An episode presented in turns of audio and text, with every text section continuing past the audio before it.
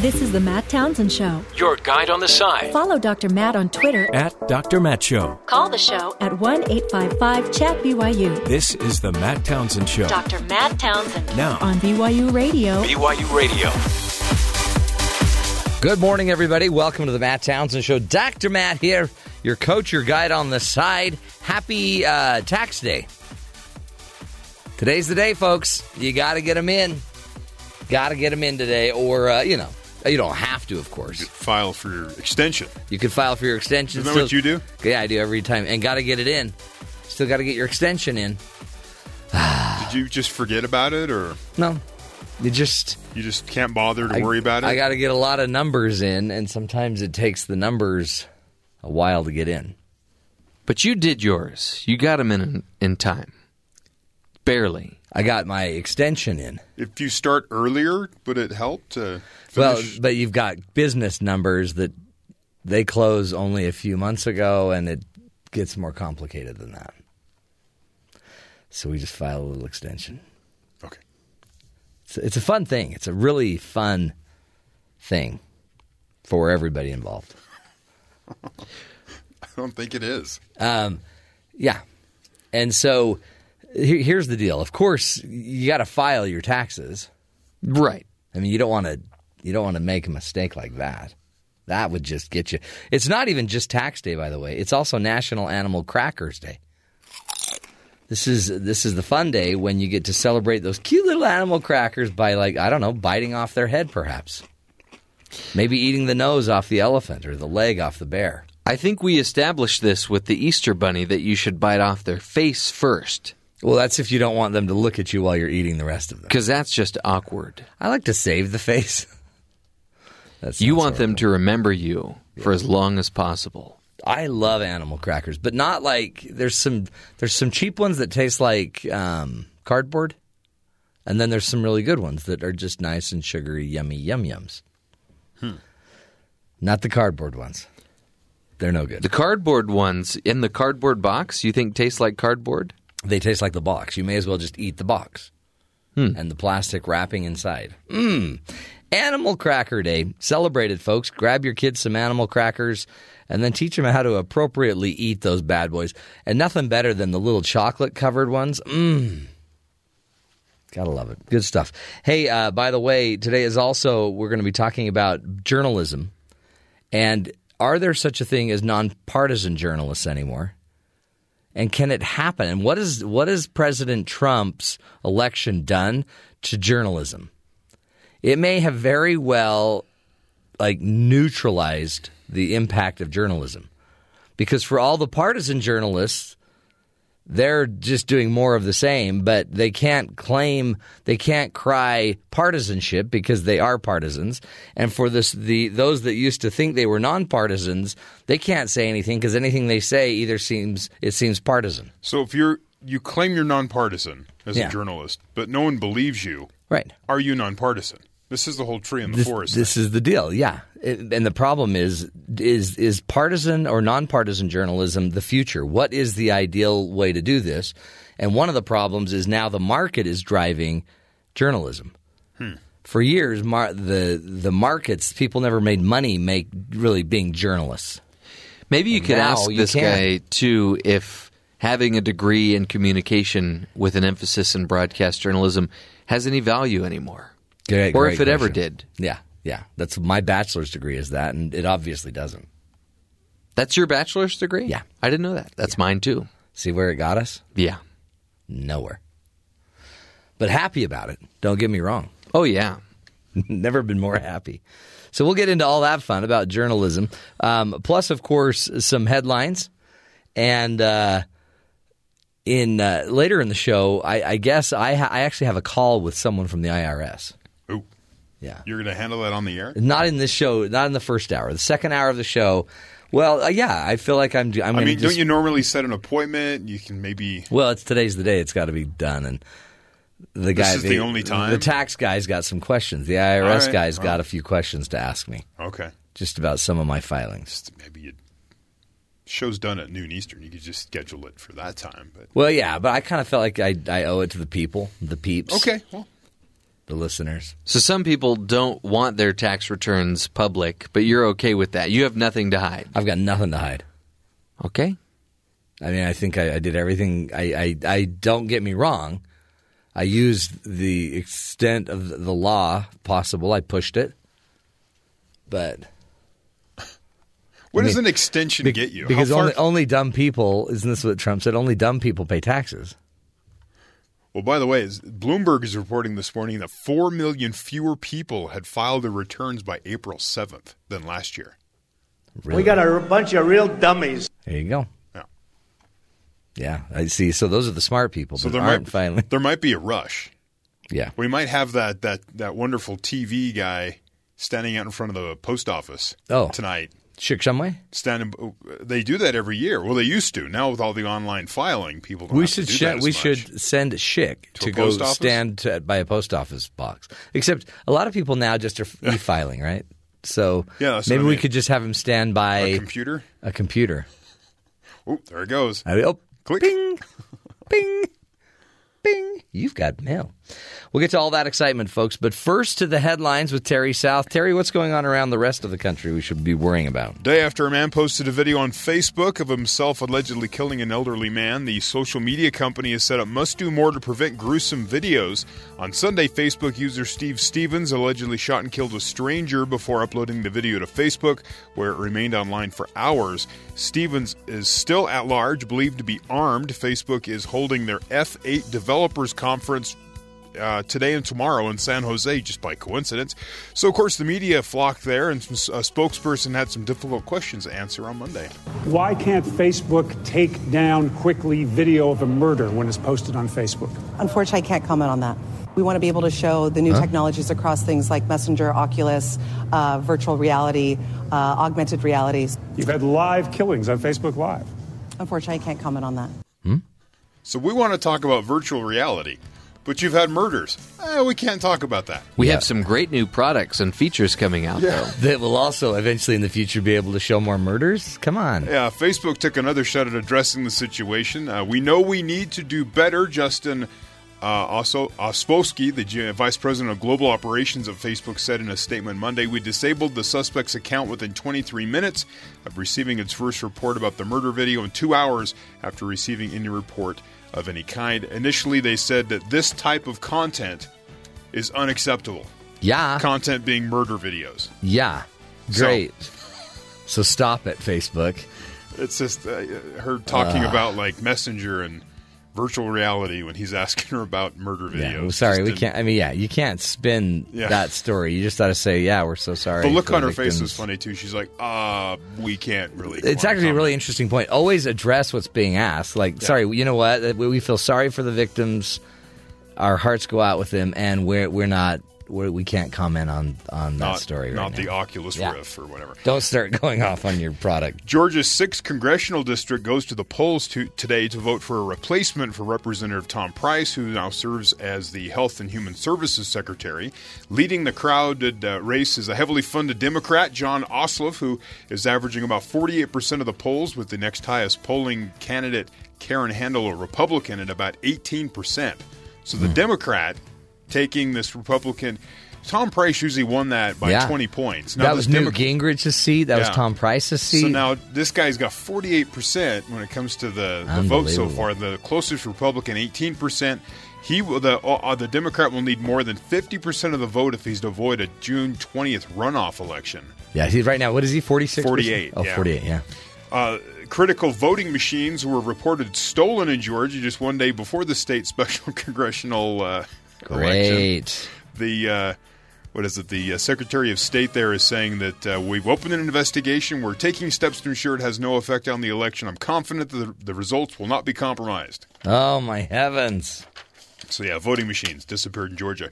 Arkansas Supreme Court Monday afternoon ordered a stay of execution for Don Davis and Bruce Ward, two inmates scheduled to be executed on. Uh, they were scheduled to be executed Monday as part of the execution palooza in Arkansas. Yeah. as they're trying to get this done in a week. Davis and Ward uh, two of six Arkansas inmates scheduled for execution over this 11 day period. U.S. Supreme Court early this morning rejected a request by the state of Arkansas to execute one of the condemned men scheduled to die before the end of April. The state is racing against time because the expiration date What what the are drugs. the what are the that. courts? Why are the courts? What are they saying? Well, the courts are saying there's some mental health issues that have not been addressed. Oh, is it just in the one or yeah? Well, it's in the one, but by doing the one, it's kind of stopping Slowing down the whole process.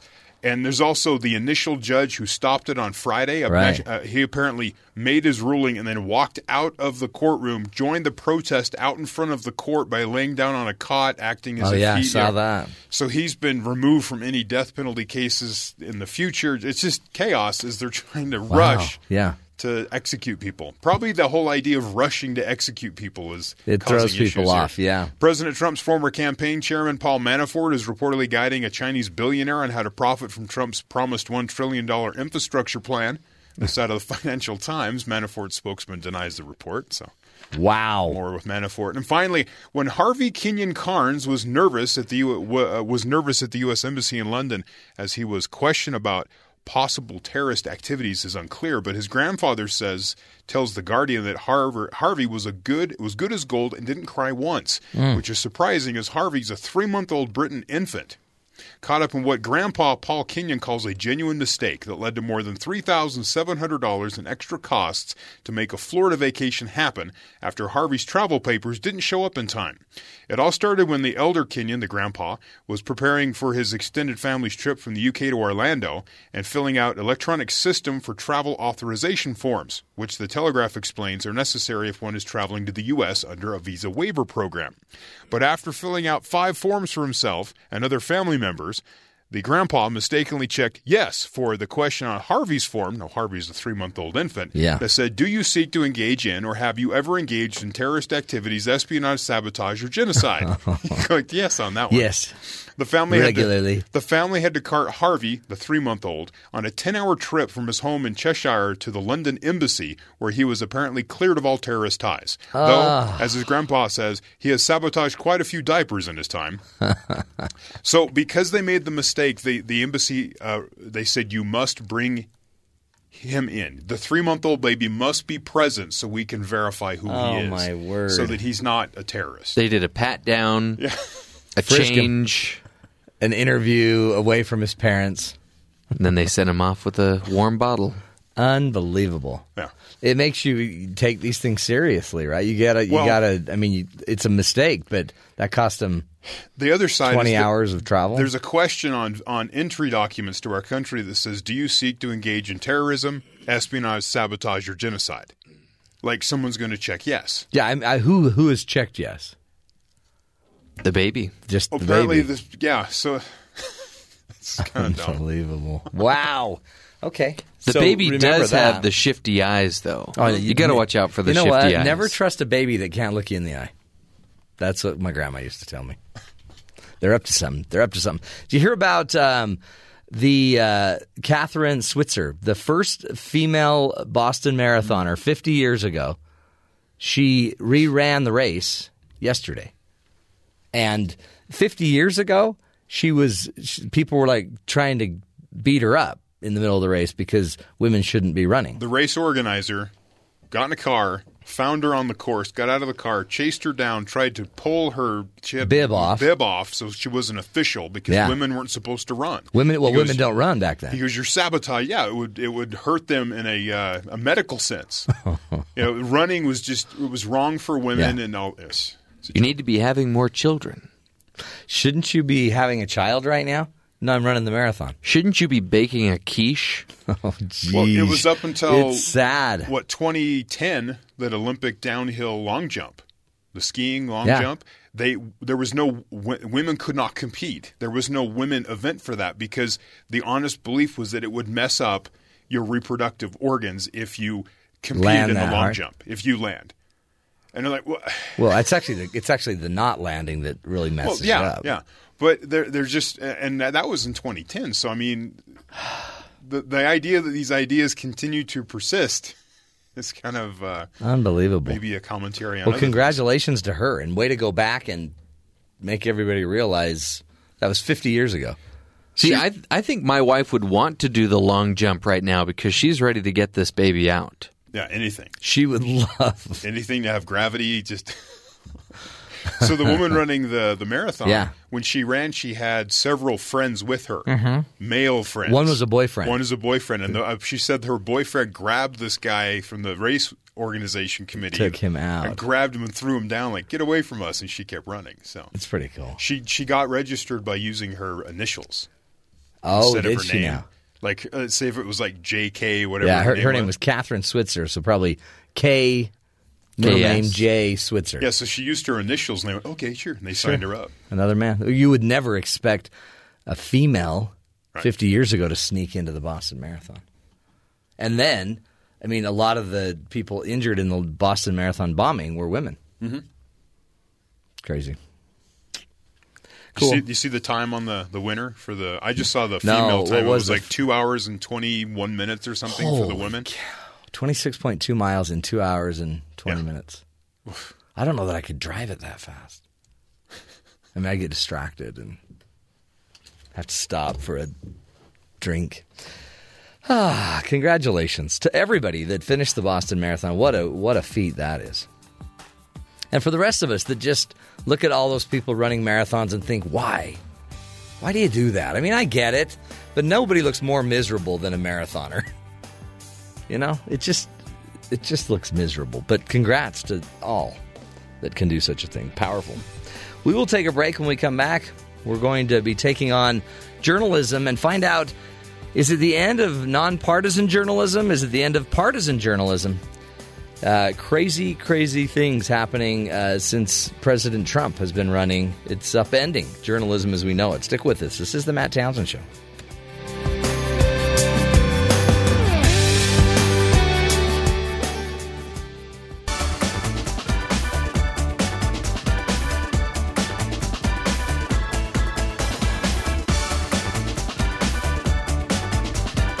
This past election has caused journalists uh, to look at their profession to determine what the future of journalism really is. Whether a nonpartisan journalist fact checked the president they chose to be labeled as part of the liberal media or to intentionally leave the fact unchecked. What are you supposed to do?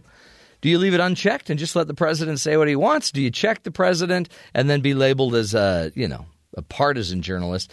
Did this past election cycle have any nonpartisan media coverage? Does nonpartisan journalism have a future in our modern day political world? Well, here to answer some of these questions is Professor Justin Buchler. He's a professor of political science at Case Western University and uh, is, is going to help us sort through some of this. Justin, thank you so much for being with us today. My pleasure. So, uh, boy, uh, as a journalism student, now uh, 30 years into a profession here, talk to me. Uh, it seems like this journalistic ethic of being nonpartisan is it's it's really up in the air now. Are we now questioning whether partisan or nonpartisan journalism has a future? Are we to that point?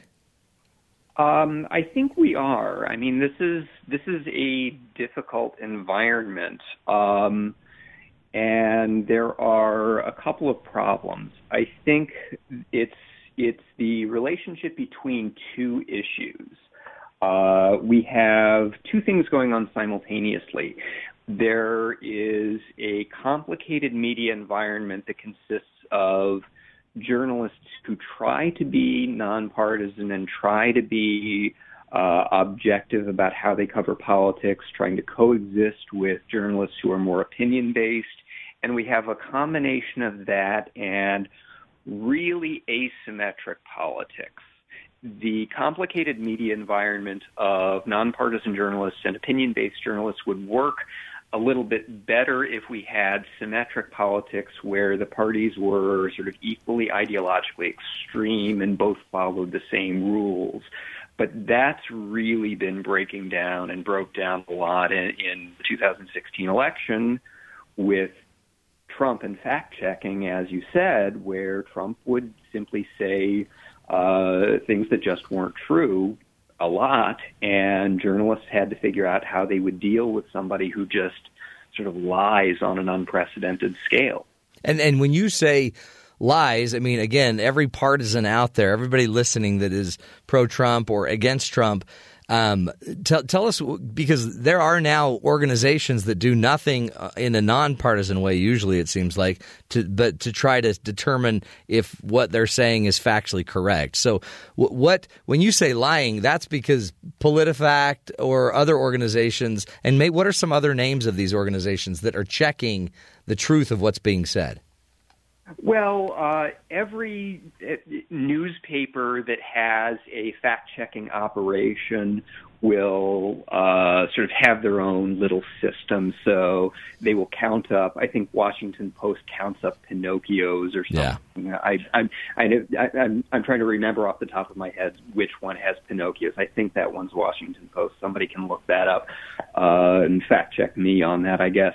Um, but everybody has their own little operation. But I mean, the problem is there there is such a thing as objective reality, and uh, every proper uh, media organization is supposed to engage in some sort of fact checking in how they write their stories. Um, and a lot of uh, media organizations have been struggling with how to deal with a candidate who will simply say things uh, that uh, are are just blatantly false. Mm. By the way, you uh, you were right, Justin. It is uh, it is the post that ah, okay. that, that so goes with Pinocchio's, that and that's that's the okay. that's the problem you're saying is be, if if Hillary Clinton uh, was had was lying to the degree that Donald Trump was lying, then there would be parity and symmetry, and then all the media could beat up either side and it wouldn't seem like anyone's being favored. But when when there's not the parity, you're saying Donald like for example Donald Trump lying a lot more, then it looks like everybody is partisan against Donald Trump. Well, and the problem then is from a voter's perspective, and that's really how I've been thinking about this in my research. So if you think about this strategically from a voter's perspective, where this gets muddled is it's easy for those of us who are very politically aware and willing to sort of check our own internal biases to hear a statement about uh, the Chinese created global warming as a hoax. And it's easy for somebody like me to recognize very quickly that that is nonsense. Um, but if you are not really politically aware and you hear that statement or hear Donald Trump in a debate deny that he ever made that claim, uh, what do you do with those kinds of statements? Hmm. So, people who are not very politically aware, if somebody accuses Donald Trump of lying and then Donald Trump says, no, you're fake news, what do you do with that? One of two things is the, is the case. Either uh, both Donald Trump and Hillary Clinton are equally dishonest, and the party system is kind of symmetric, or the journalist accusing Donald Trump of lying is just a shill for the Democratic Party. And since there are a lot of accusations, in particular of liberal media bias, it's relatively easy for a voter who doesn't have a lot of prior political knowledge and political sophistication to conclude that it's just liberal media bias and discount the accusation of lying. And in fact, it's actually logical to do that, and that's where a lot of my research has gone, is thinking through uh, what are called signaling models about how that works. And if you have a political environment that is kind of asymmetric, where one candidate just lies more than the other, as, for example, Donald Trump lying more than Hillary Clinton, which he did objectively, and you combine that with a complex media environment, it actually becomes logical for voters to just discount the the commentary about Donald Trump lying, and that actually makes it irrational for journalists to mm. even try to yeah. call out Trump's lie. Well, then, then yeah, then it's then it so it, it, doesn't make any sense to try to call it out, but then to not call it out, they're shirking their duty. So they're yeah, they're in a catch twenty two, right. So so is are we right. are we at a stage when? I mean, in a way, that's super scary because if yeah. if we're not able to call out people and and like show what facts are without always being called, you know, partisan, then boy, what? How, who is going to be watching the kitchen? Who's going to be taking care of the truth tellers and making sure people are telling Uh, truth?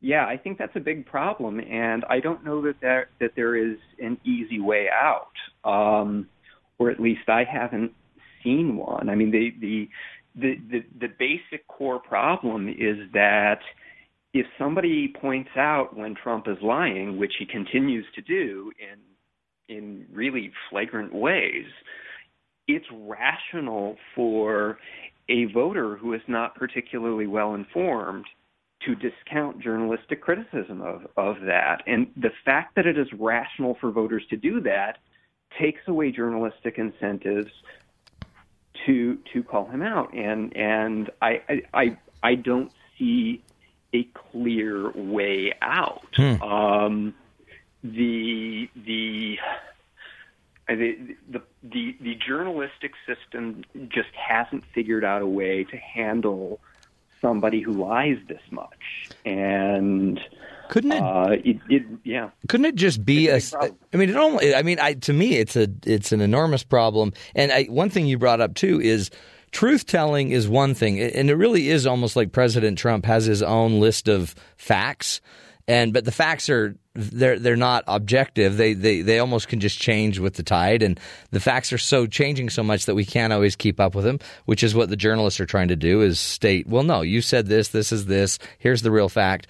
But another point of it is is, is ideology in a way that uh, usually we have candidates that are so ideologically extreme and and usually paired in in, in ideology that that we we've always had the balance but with President Trump there really there kind of isn't a balance. There isn't an ideology. So which which is harder do you think on the journalists the lack of ideology or the lack of truth? Um, I think they're both difficult. Um, I, I, ideology has been difficult for journalists because uh, if you look at Congress, uh, Congress is becoming Congress is becoming much more ideologically polarized. Right. This has been a trend that's been going on for decades. Um, for a while, it was relatively easy for journalists to cover, but it got a little bit more difficult starting in the late 1990s and early 2000s because it started to become asymmetric.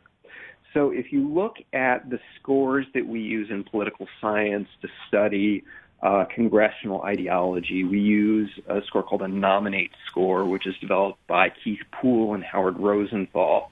And if you look at those types of scores in Congress based on congressional voting behavior, the Republican Party has moved more to the ideological more to the ideological extreme than the Democratic Party, and as a result of that, you will see things like uh, more use of uh, sort of extreme tactics on the Republican side. So, for example, threatening a debt ceiling breach in order yeah to shutting down government yeah, government shutdowns, that that type of thing, which which uh, which the Republican Party has used more than the Democratic Party, and that's been difficult for Republican or for journalists to cover. And that was actually the start of this project. Uh, because I started thinking about how journalists are supposed to cover bargaining bargaining situations when one party demands asymmetric concessions.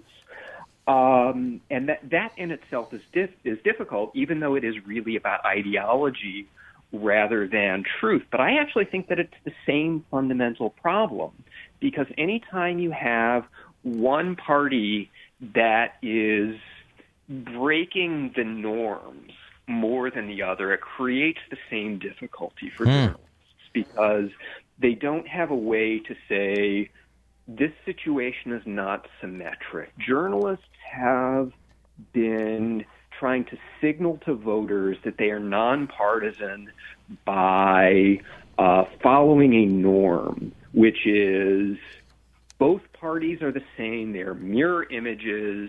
They're equally extreme, equally guilty of all problems.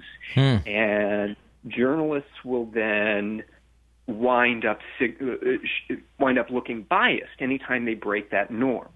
So anytime a journalist says this party is breaking the rules, the other one is not, they look biased, and they do that anytime they say this party is more extreme, this party is using worse bargaining tactics, this party is lying.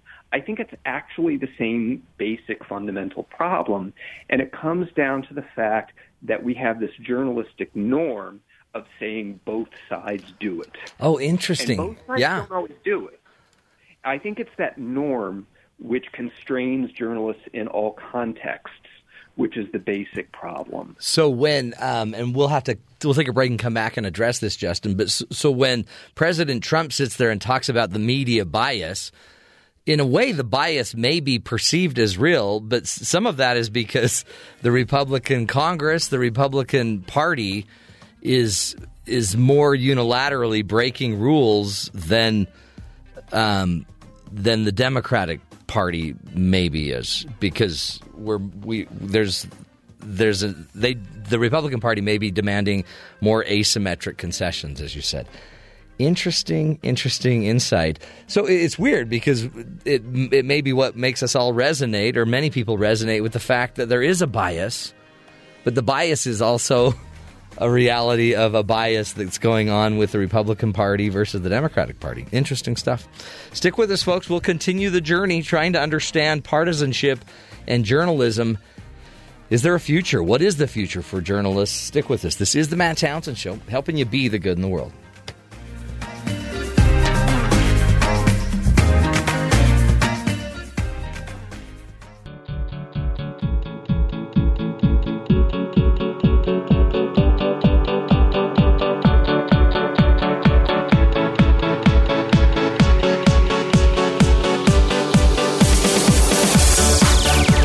Welcome back, friends, to the Matt Townsend Show. On the phone with us is Dr. Justin Buchler. He is uh, he is a professor of political science at Case Western University. He studies elections, political parties, and Congress. He has a book that he released in 2011, Hiring and Firing Public Officials, Rethinking the Purpose of Elections. And today he's talking to us about an article he wrote, Does Nonpartisan Journalism Have a Future? Justin, again, thank you so much for being with us. My pleasure. You you bring up such great points, and as we've been talking about it during the break, it really is. Um, th- there's this so the the nonpartisan media, as you're teaching us, their goal has been to to show that every that they want to treat both parties equally, that both parties are equally. Uh, problematic, have equal um, trust issues, have all these things, and, and there's supposed to be this parity. Um, but I guess one of the dilemmas we're running into, and some of the data you're showing, is there. The, maybe the Republican Party is a little more extreme um, in demanding asymmetric concessions. Was was your terms, and um, so, but then as we try to treat them as as equals as a journalist, so it's not like we can sit and report. Okay, Donald Trump just made a an incomplete statement here. This statement is not actually factually true, and then everyone else is wondering, well, why don't you ever say that about the Democrats? Democrats say things that are not true as well. But if you have a president that's doing it five or six or seven times to one, you can't keep up with it. I, yeah, that's right. And that's the basic problem. So, I mean, if you look, for example, at some of the, some statements that Hillary Clinton made, I mean, she she lied a Yeah. bunch of times, and uh, there were there were some some big ones like uh, uh, landing a helicopter under gunfire. Right. That was one of the ones that got a lot of attention. And as soon as she was called on that statement, she stopped making it. So uh, that was one of the things that got her a pants on fire rating from PolitiFact. And uh, then it just got dropped from her repertoire because that's uh, that was sort of the same type of statement that uh, got uh, I think was was it Brian Williams? I Yeah. now momentarily forget. Yeah, it was They Brian. Brian. Yeah, that got Brian Williams into trouble. And but you compare that then to, for example, Donald Trump, who repeatedly asserted that he always opposed the Iraq War, which is just factually untrue. There's a recording of him on the Howard Stern show saying he supported going into Iraq, and no matter how many times that recording was played, he would just deny, deny, hmm. deny. Yeah. And no matter how many times his lies were debunked, he would keep repeating them, and there were always more of them. And you just you, you simply could not find symmetry. But if you report that both sides lie equally, you are then being dishonest. Yeah. And, and especially on any issue, right? On any issue, they, they try to create parity, but if parity doesn't exist, you can't force parity and symmetry. Right. And right. And the problem is if if if if both if one if one person is more dishonest than the other, and you assert that both people are equally dishonest, then you are not being honest, and that's hmm. the problem. Boy, so so then you end up as a journalist deciding, okay, so do I want to even get in that game? Plus, not to mention the fact that if you if you push back on Donald Trump, you may get thrown under the bus and your professionalism called into question, your fake news, and we've seen various cases of that. Plus, even backlash where he would, you know, say things in meetings that are in uh, in events that would even put journalists' lives maybe a little bit in risk or in jeopardy. It, so then, what decisions now are the journalists having to make?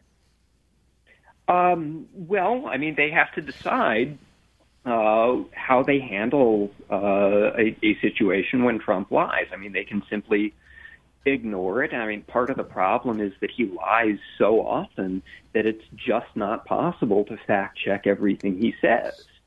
And even when they deal with a Trump lie, uh, the the problem is how aggressively do they pursue it?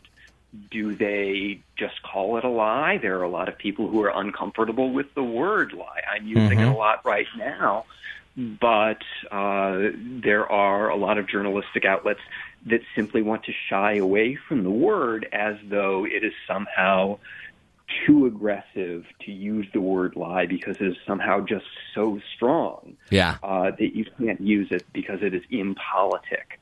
Um, and every journalistic outlet has to decide uh, how how far they're willing to go in in, in dealing with that. Um, it they don't really have any good options right now. Uh, and then we have the basic problem that uh, once they decide that they are going to uh, point out that Trump is lying, they signal bias, correctly or incorrectly, and audiences will respond accordingly because any audience member, any any news consumer who is prone to believe Donald Trump for partisan reasons will conclude that that journalistic outlet is biased. Because if you are a partisan Republican, uh, you you have uh, incentives, psychological incentives to engage in what we call motivated reasoning. And what that means is you have to deal with this cognitive dissonance. It is hard to hold two inconsistent ideas in your head at once. Idea one, Republican Party is good. Idea two, Republican president lies. Holding these two ideas in your head at once is uncomfortable. So one of these ideas has to be sort of pushed out or rationalized away. And the simplest way to deal with that is to say, whatever outlet just told me that the president is lying is fake news, so I'm going to go find another outlet. I'm going to go watch Fox News or read a uh, uh, Republican leaning news site, Republican blog. And then you wind up with uh, the at least the potential for a little bit of polarization in the audiences. Now, this is overstated according to a lot of the research. Uh, a lot of the people who uh, consume news do so as sort of omnivores. They'll they'll sort of graze from various news sites, whatever crosses their their uh, uh, uh, news feeds from Facebook or whatever. So it is not the case that people just go to one website. The people who do that are very uh, um, uh, they're they tend to be very hardcore partisans, and they're they're not the ones who are subject to these kinds of processes. But the basic cognitive process of discounting a news story on the basis of that story conflicting with your predispositions. That's something that we've known about in political science and political psychology for a long time. Well, and is is it, seems like another issue that's creeping up is because in my head I would think, well, okay, we'll cover him less. Just cover the president less. I mean, cover the policies, cover China. You, you can cover everything, but just cover the president uh, on each of these issues less, except there's a hankering and a hungering, and ratings come by covering President Trump, it seems like. So now, then, then you're being driven by, it almost seems, the market to have to cover him to the depth that they Um, cover him. Well, it's not just the market. I mean, he is the center of the political system. Uh, there was an argument during the early days of the campaign about whether or not news organizations should cover him and whether or not uh, they were sort of creating a self fulfilling prophecy of covering him and, and making him into a more viable candidate by covering him. But right now, he is the president, and uh, he he gets attention uh, not just from uh, the the journalists who consider themselves nonpartisan, but he gets attention regardless of what the nonpartisan journalists do. He will get attention from Fox News and from the other Republican aligned media. That means he's getting attention that creates political stories that must be covered by the nonpartisan journalists anyway. So it's not like they really have that option. Well, do they have the Um, option? I mean, but it does seem like when he tweets something out that is extreme and is, I mean, I, I have a hard time believing that in three years they're going to be covering him with the same level of intensity when he tweets out something that is stupid after 500 tweets that were just crazy. It seems like, well, it depends on the tweet. yeah. Um, I, it, it really depends on the tweet because if he tweets out something that has the potential of creating a major international incident, then they're going to have to cover it. And uh, depending on what happens between now and three and a half years from now, it is possible that a Trump tweet will create an international incident. We don't know because we don't know what kinds of uh, actions he's going to take. I mean, we're we are still in the very early days of his presidency, and it's still difficult to say uh, what kinds of foreign policy decisions he's going to make. Um, I mean, he he uh, launched a missile strike in Syria. He dropped a, a MOAB in Afghanistan. But uh, given that we don't know a long-term strategy that the administration will take in either of those locations, we don't know what kinds of decisions he's going to make, and we don't know what kinds of tweets uh, he might uh, he, he might make, and what kinds of uh, consequences there might be. Yeah, give us a give us a, a, a forecast then. What where do you sense this goes over the next two or three years? Where does journalism turn? How how do you end up playing this journalistic dilemma out? I think political science got burned pretty badly with uh, forecasting in the 2016 election, so uh, I'm not sure I want to make a forecast on that. You don't want to go there, do you? Do you sense No. that? Do you sense that journalists then are we going to are they going to get more partisan or less partisan? Um, well, I I think we're going to continue to have a complicated uh, media environment. There are going to continue to be a lot of journalists uh, who who have a, a, partisan slant to what they do. They're going to continue to be journalists who try to be uh, nonpartisan and try to be objective. But there's a market for all of that, and that's the basic point. Is as long as there is a niche in the market for different styles of journalism, different styles of journalism will exist. Do you sense that um, people will get burnt out? Uh, you know, in the muck ra- muckrakers era, do, did people burn out of all of the, you know, the palace intrigue? Is is there a point where they just are exhausted by it, and instead they'd rather just watch Netflix? Um, well, a lot of people do that anyway. I mean, most people don't pay very close attention to politics. This is another thing that uh, political junkies need to remember. Those of us who are obsessed with the day to day uh, workings of politics are uh, weird. Uh, those of us who who uh, wake up and immediately need to check the news are very strange. Most people uh, pay minimal attention to politics simply because they have busy lives and other things they would rather do. Uh, so um, I I don't think that uh, there's going to be a burnout because I don't think that most people are paying that close attention anymore. No, I think you're right on. I think you're right on. Well, Justin, again, thank you so much for your time, for your insight. Uh, interesting, interesting world we're living in, and uh, partisan politics, nonpartisan journalism. It's. Can you imagine having to balance your professionalism, your need to to go and get the facts and to tell the truth, along with the fact that uh, you have this really, for maybe the first time ever, this asymmetric relationship with the president.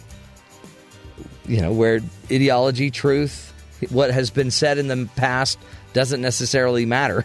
It doesn't matter. Um, boy, how do you hold someone down to truth? Crazy times. Stick with us. This is the Matt Townsend Show, helping you make it through this crazy thing called life. We'll be right back.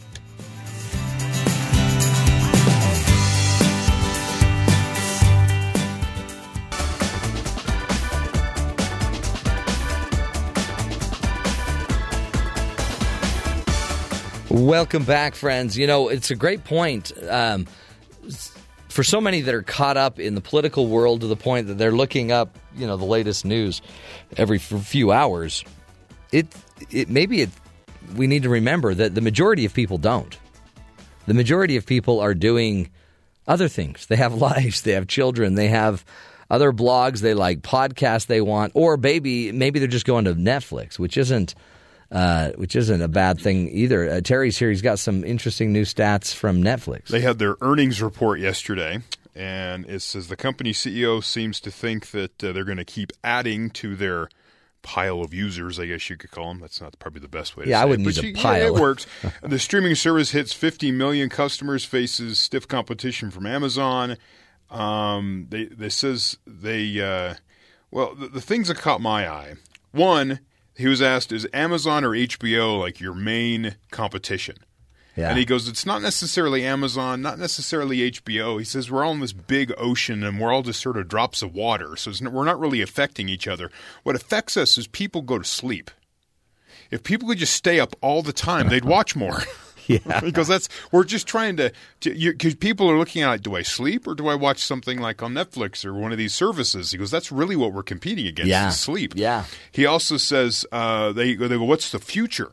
He goes, where are your goals going forward? He goes, well, YouTube streams a billion hours a day. We only stream a billion hours a week, so we have some area to catch up there. They, Some- they some do. They only, oh, I did not know that. So YouTube is a billion hours a day, Yeah. and Netflix, as they say, it's about a billion hours a week total streaming. Now, the part that really hurt my soul to, a, to a oh, core, Oh boy, your soul's been hurt. What? Netflix signed an exclusive deal with Adam Sandler. Right? This I know. This is his, nauseating. his movies are horrible. I can't They're, stand them. I mean, I mean, there's a few. Well, there's a few way back that were. I mean, Yeah, Waterboy. then- I mean, there's there's some there's a few. The wedding singer. yeah. Th- then he just sort of gave up because there was a threshold where But now he could get an audience, right? right? And and they're exclusively on Netflix. There's one that keeps popping up when I turn on Netflix, and I I saw it, didn't know what it was, so I click on the trailer, and I'm like, oh, stop! That was Adam Sandler. Five hundred million hours has been spent watching Adam Sandler movies. I saw yesterday that's It's It working. was seven million man hours to build the Empire State Building. Right, that's seventy-one Empire State Buildings. and we spent that watching Adam Sandler. See, that's time you can't get back, folks. That's time that's just flushed. But it's a it's an interesting sign of the future that an Adam Sandler can go in, produce a bunch of content for them, and it sells. There's an audience for everything they're finding. Crazy. He just re-signed another Oh, deal. boy. Good stuff. That means more hours of Adam Sandler. Uh, Netflix, folks, it's taking over. We'll take a break. We'll be back. This is the Matt Townsend Show. Stick with us.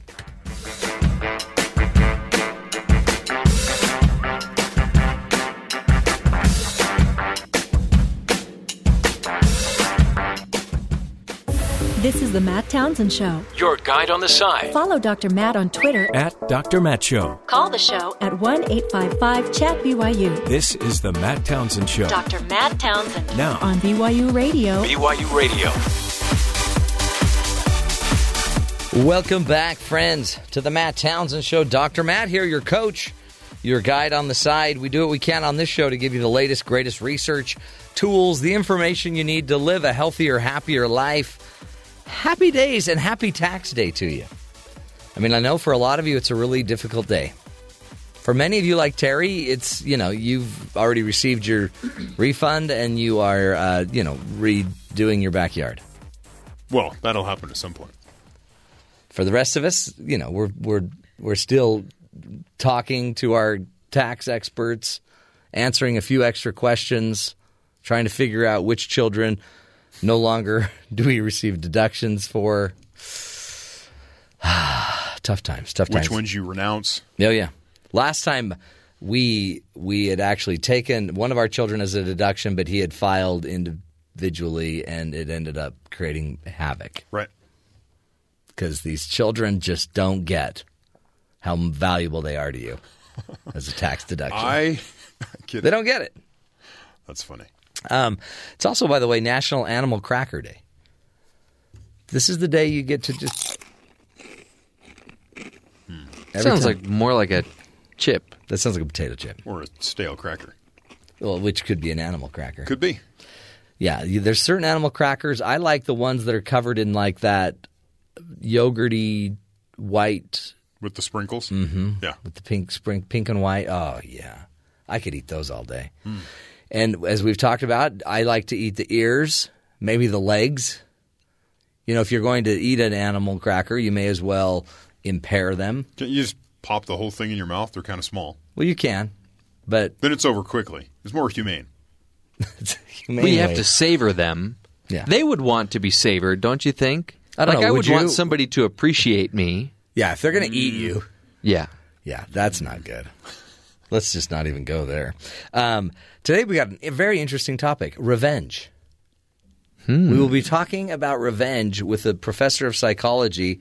And the interesting thing is, um, it's a very complicated issue. And we always say that revenge is sweet, but it isn't always sweet. Sometimes it's very bitter. And there's some beautiful, though, research about, I think, humans when you get into revenge. Hmm.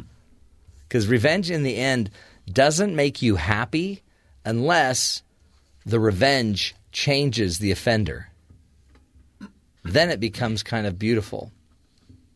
Not that you ever need to seek revenge, but the only revenge that makes one happy in the end is if you see the offender learning from the revenge.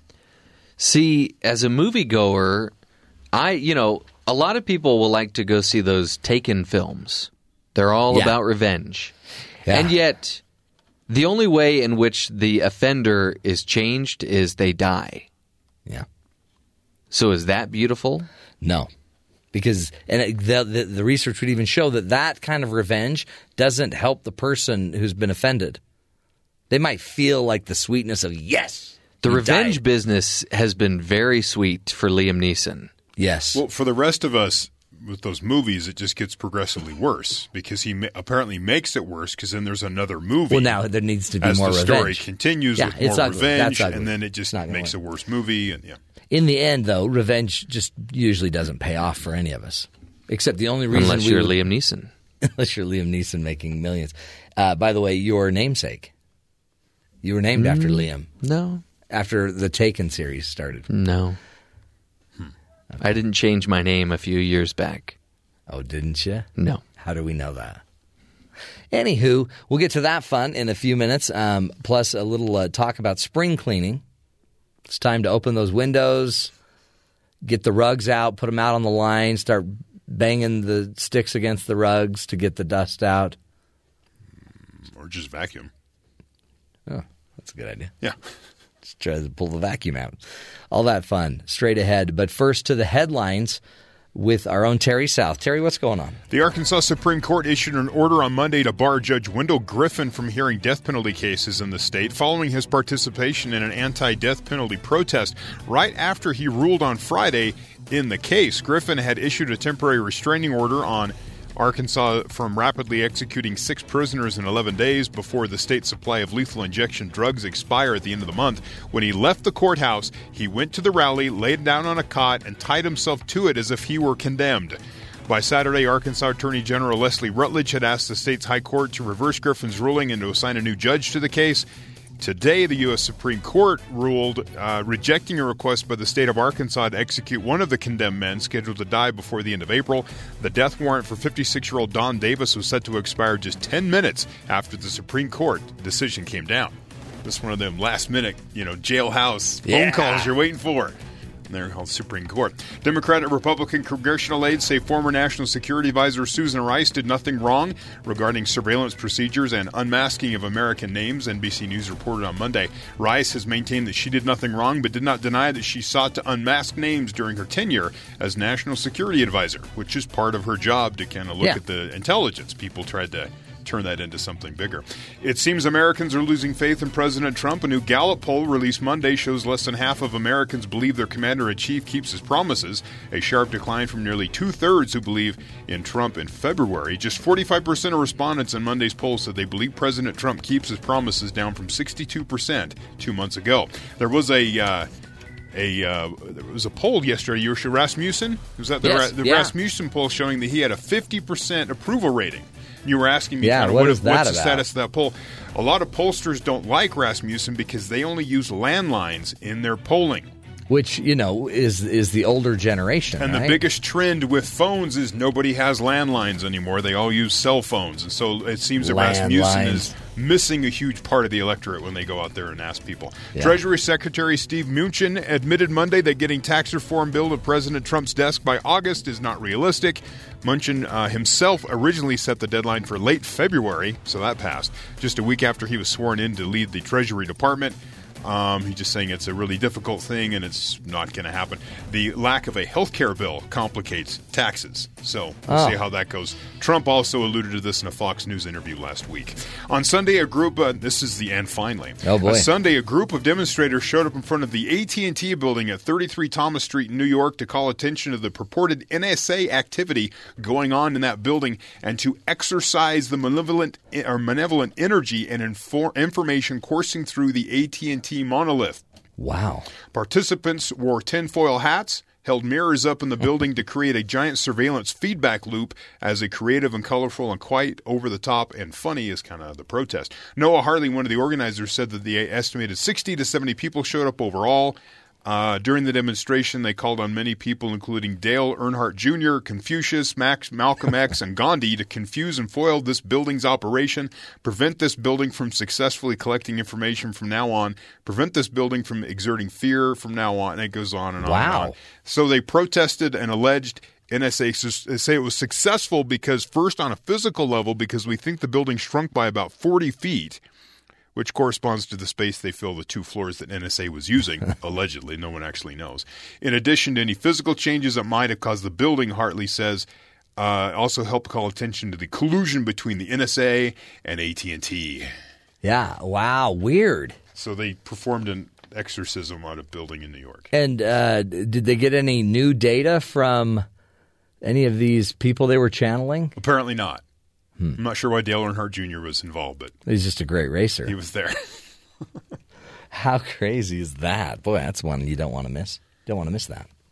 Interesting stuff. So much to talk about today. right. Oh, hold on, Matt. Oh, what? I've just been informed from the other room. Apparently, we're getting a phone call. Your Oh, your tax guy's on the phone. my tax guy? Why would he be calling the show? I have no idea. My tax guy's calling?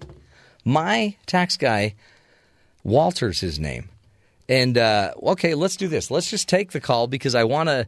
I mean, everybody today, it's, you know, today's the day you're turning in your tax form. So uh, Walter apparently has some questions for me. Walter, are you there? Mr. Townsend, uh, it's, it's me, it's Walter Crick. Hello, Walter. Uh, so are the taxes done? Are we all ready to go?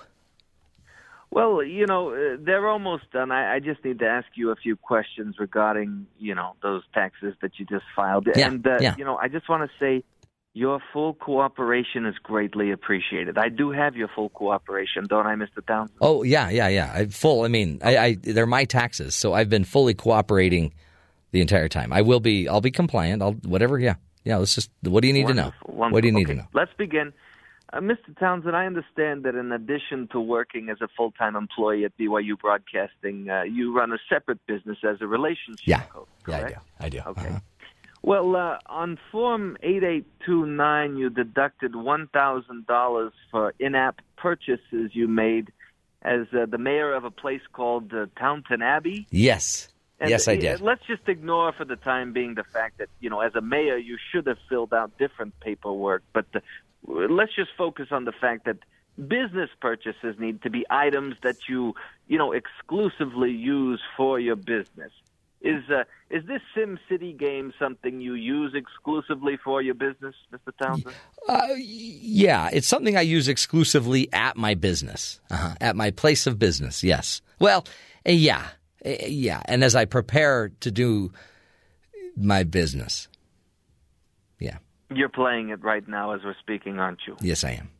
Yes, I'm just checking on it. You you reminded me that I have to uh, get the ship loaded to get all my stuff sent out to Let- If you could put your phone down, let's let's move on. Okay, go right now, ahead. I see here several receipts from Chili's uh, where it looks like you ordered an unusually large number of shrimp salads, and uh, it looks like you're claiming the eight percent tips you left were charitable donations. Uh, but you know, surely you must know that your waitress. I, I see her name was uh, Darlene. Mm-hmm. You know, she's not a 501c3 charitable organization, and you know, even if she was, come on, Hmm. eight percent—that's hardly charitable. Mr. Well, I don't know, Walter. Have you ever met Darlene? You've never met her, have you? No, but I'm if sure, you knew her- know, she's a single mother trying to get by. She's she fantastic, and and if you knew her, you'd realize that her service was incredibly charitable. So eight percent uh, tips seem more than fair to me. It I mean, it's double what I normally do. You know, Mr. Townsend, I, I'm supposed to remain neutral and professional, but uh, as a human being, you, sir, you just make me sick. Oh, But uh, It's kinda rude. Let's just finish this up. We're, nearly through, Mr. Townsend. Just a couple more questions. Now, I understand your son is running for student body president. Is that correct? yeah. he- He's yeah. He ran. Well, he that's- ran. That's very admirable. You know, I, I wish him luck. You know, if he if he wants to win, though, I, he may want to distance himself from you as quickly as possible. It see it, it seems here you've deducted several fruit baskets to various administrators and advisors. Yeah. Uh, what else can you tell me about those fruit baskets? Well, I mean, I mean, I was just trying to help. Uh, you know, spread the joy, the love. Um, some some people call them bribes, but I, just call them see. love sharing baskets. But but Mr. Townsend, that according to code section one six two subsection C, that you know that that says that bribes and kickbacks are not deductible. No, right? Yeah, those weren't bribes. Pardon me. Those were not bribes. Those were love. So, I mean, people say that those are bribes, but uh, some people, I just call them love baskets of love and fruit. Enjoy. All right. One last question, Mr. Townsend. You have uh, six children, I see here. Is that correct? Yes, I do. Yeah, six. Yeah, six of them. Now that's strange. I'm I'm seeing here you've got another couple of dependents for whom you failed to provide social security numbers, which, Hmm. as you know, are required to claim them as dependents. Yeah. Uh, looks like their names are Rock or Rocky and uh, Chip. Yeah, yeah, yeah. I don't have. They don't have Social Security's uh, numbers yet. They're kind of new. They're kind of recent. I just recently we got. I we we got those too. So these are these are your children then. Yeah, they're they're. Let's just say they're a chip off the old block. You know what I mean? They're they're kind of they're my offspring. They're I see. Yeah. So uh, you want to claim them as dependents? well, yeah. I mean, they're they say passing a kidney stone is very much like having a Oh, child, yes, and so these I, are I think I, these are like children. I think I have all the information I need to finish up my report. Okay. Thank you for your time. Good. No, thank you, Walter, and have a, have a nice have a nice day. Oh, wait, one more one more piece of advice, Mr. yeah, yeah, Townsend. yeah. Uh, if I were you, I uh, I wouldn't plan on leaving the country anytime soon. Wow. You have a good day, sir. Thanks, Walt. Wow. wonder what that means. Not going to. Did Walter seem angry to you? A little bit. See, when I do my taxes, I, it isn't followed up with a warning not to leave the country. I know, and then he got all. That's usually something when maybe a legal procedure is in the future. They Yeah. want to, you know, contact you for further Yeah. information. He he. I don't know. He's kind of moody. Yeah. I don't know if I'm going to use him anymore after. He, if uh, maybe I shouldn't He didn't. that. He didn't seem to be working with your ideal of what you want your taxes to look like. Right. Yeah. He had a lot of weird questions, and he questioned my integrity a lot. Hmm. Those kind of seemed like legitimate questions, though. It almost seemed like you were trying to cut corners a little. What do you mean? No, I mean I'm running a town. I'm running a business. I'm running a show. I have new family members. I mean, I'm, I'm a busy man. And he's questioning if I'm bribing people. And is a fruit basket a bribe? No, I mean, seriously. it's a fruit basket Yeah. with a hundred dollars in it. It's not a oh, bribe. Oh, there was cash in the in the in the basket. You might want to disclose that. I don't. Well, there wasn't. He may not have known that. It that. was gift cards. It was gift cards, but not cash. No one would give cash Gift cards to where? And that may be the to the deciding. bank. It was like a Oh, Visa card. Okay. Yeah, that's Who's going to put a hundred dollar cash in? yeah. You just give a Visa card. Like, it's like cash. I don't think I'd ever buy one of those Visa cards because there's always a fee that you have to pay on top of the hundred dollars. I didn't. I'm not paying a fee. I just paid the hundred dollars. So you, you didn't pay the fee either. No. Hmm. I gave him a basket. Seems like you're very interested in paying as little as possible. Why are we not talking about the charitable donation that I gave? I give it every time I go to a restaurant. Charitable Your donation. your eight percent tip. Yeah, It's kind of cheap. It's double what Normally, I normally do. usually do four. Depends on the service. Wow. wow. This lady was incredible, though. She just killed it. Anywho, we we hope all y'all are uh, having a great tax day. Hope you have better meetings than I just had with Walt. Bad idea doing that on the radio. Never doing that again. Stick with us. When we come back, we'll be talking about revenge. Is it sweet? Uh, apparently not. Stick with us. This is the Matt Townsend Show, helping you be the good in the world.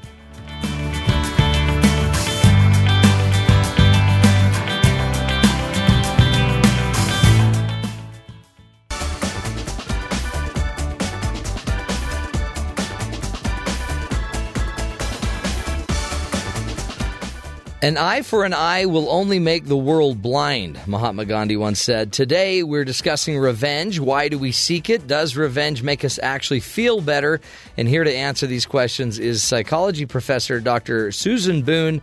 She's an associate professor in the Department of Psychology at the University of Calgary and uh, is a social psychologist by training, is passionate about the topic of personal relationships and uh, has a particular fascination with their darker side of relationships. Susan, thank you so much for being with us today.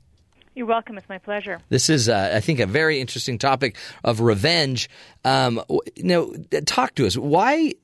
I mean, is revenge? It seems like it's a very kind of natural thing that we're drawn to as humans. Absolutely. There's all kinds of evidence that it's uh, evolutionarily based and that we're not, it's not just people, it's not just humans who take revenge. There's certain animal species where there's evidence of that. So it seems to be something that's kind of hardwired into our systems and there's evidence of it in the historical records as far back as it goes in pretty much every culture. And what are we seeking with revenge? Is are, are we trying to? Is it about equalizing the injustice? Is it about inflicting the same pain? What is it we're after when we're in seeking revenge? I think there's a variety of different goals that it can serve, but I mean, both of those for sure are, are big reasons that people take revenge, big motivations. There's a number of others as well. What are some of the others? Uh, sometimes, at least our participants, you know, and, and we're talking with people and we're talking with them face to face on some occasions, so it's a little hard to know if you can take what they say as the gospel truth. But sometimes they say it's about trying to deter behavior, you know, trying to make sure that someone doesn't do the same thing over again. Sometimes they talk about how they're trying to induce empathy in the other person, in the person who provoked them or harmed them, by giving them a taste of their their own medicine, so that the, the person who harmed them knows what it feels like. And again, sort of the idea of educating them. So you know, I don't want you to. Uh, I want you to know what this feels like, so you don't do it to me again. So you realize it's hurtful, it's harmful, um, sometimes we talk about doing it for pro-social reasons, so less so in relationships. You don't find a whole lot of this in, in, in when we speak with people about revenge in their romantic relationships, but particularly some of the work on workplace revenge suggests that they're doing it sort of you know to to help themselves and their coworkers out. You know, when they've got a a nasty boss and and they they want to do something to sort of send that boss a message that helps not only them but also their coworkers in that organization. Interesting. So that is, I mean, you know, we're we're going to make it. We may go down in flames, but we're going to make it so the boss doesn't keep doing this to everyone else. But you brought up uh, interpersonal relationships, marriages, things like that. Revenge takes place in those relationships as well. It might be more subtle. It seems like but you know, ignoring somebody that's that has hurt your feelings or uh, rejecting, you know, touch and uh, love, and if if somebody has offended or hurt us, talk about um, revenge in relationships like marriage. Uh, we haven't personally studied married couples. Most of our participants are in dating relationships, but we I, I did have uh, an interview one time with a woman who wanted to get even with her husband and chose not to, which is a good thing because she'd co- contemplated killing him actually. But yeah, wow. there's every reason to believe that it happens. You know, if it happens in dating relationships, I don't see any particularly good reason it wouldn't happen in marital relationships. And of course, there's all kinds of uh, the stuff that makes it to the news is often occurring between rom- uh, married partners or former married partners. There was just a case up here in down east in Canada somewhere where someone burnt down uh, ex-husband's house. I think is mm. what happened, or yeah. it, was, it might have been the ex-wife's house. I cannot quite recall. Is it? Uh, does something come over somebody that's seeking revenge? Is it? Do they actually lose some of their competency as they're so caught up in the need and the desire to seek revenge? You know, I think that's a common thing to think, but I'm, you know, I think it may in some cases. You know, certainly if if it's a very very severe provocation and the person responds you know in a rage in a fit of rage and they're and they're not thinking through it. I think that's possible, but certainly in our research, the kinds of things that people were reporting having done, or in some some of our studies having done to them, were much milder and more mundane, and occasionally not taken, not enacted right away. You know, they had a little bit of time to calm down. So I don't think. I mean, sometimes had, there was a little bit of planning involved. I don't think that they're necessarily I think in most cases they're they're not sort of overcome with rage and not mm. thinking clearly. Yeah, it's premeditated in a way. I, they're well, they're yeah, planning yeah. it. In some cases, yes. Is um, they always say that uh, revenge is sweet, but in your research, a lot of the data shows it's probably more bittersweet. Talk about talk about the bitter side of it. What what does come of revenge, and what is does it still turn out sweet for people? Um, most of that research is not my research, and Steve Yoshimura's research, the lead author on the article that uh, that you heard of. But what we think may be going on there is that people's sense as to what they will gain from revenge is just not it's just not accurate. So for one thing, if you think about it, you know that you're responding to a provocation, you're responding to something that's already happened. Well, nothing you do after it's happened can undo what was done to you. And so part of it we think is that there's a a misunderstanding, a misunderstanding of what what can be achieved or just how good it will feel to see the other person suffer. And also in terms of the, the, the likelihood that it's not going to be that sweet is that there are potential consequences both for you as the avenger and for the person, the target, the avengee.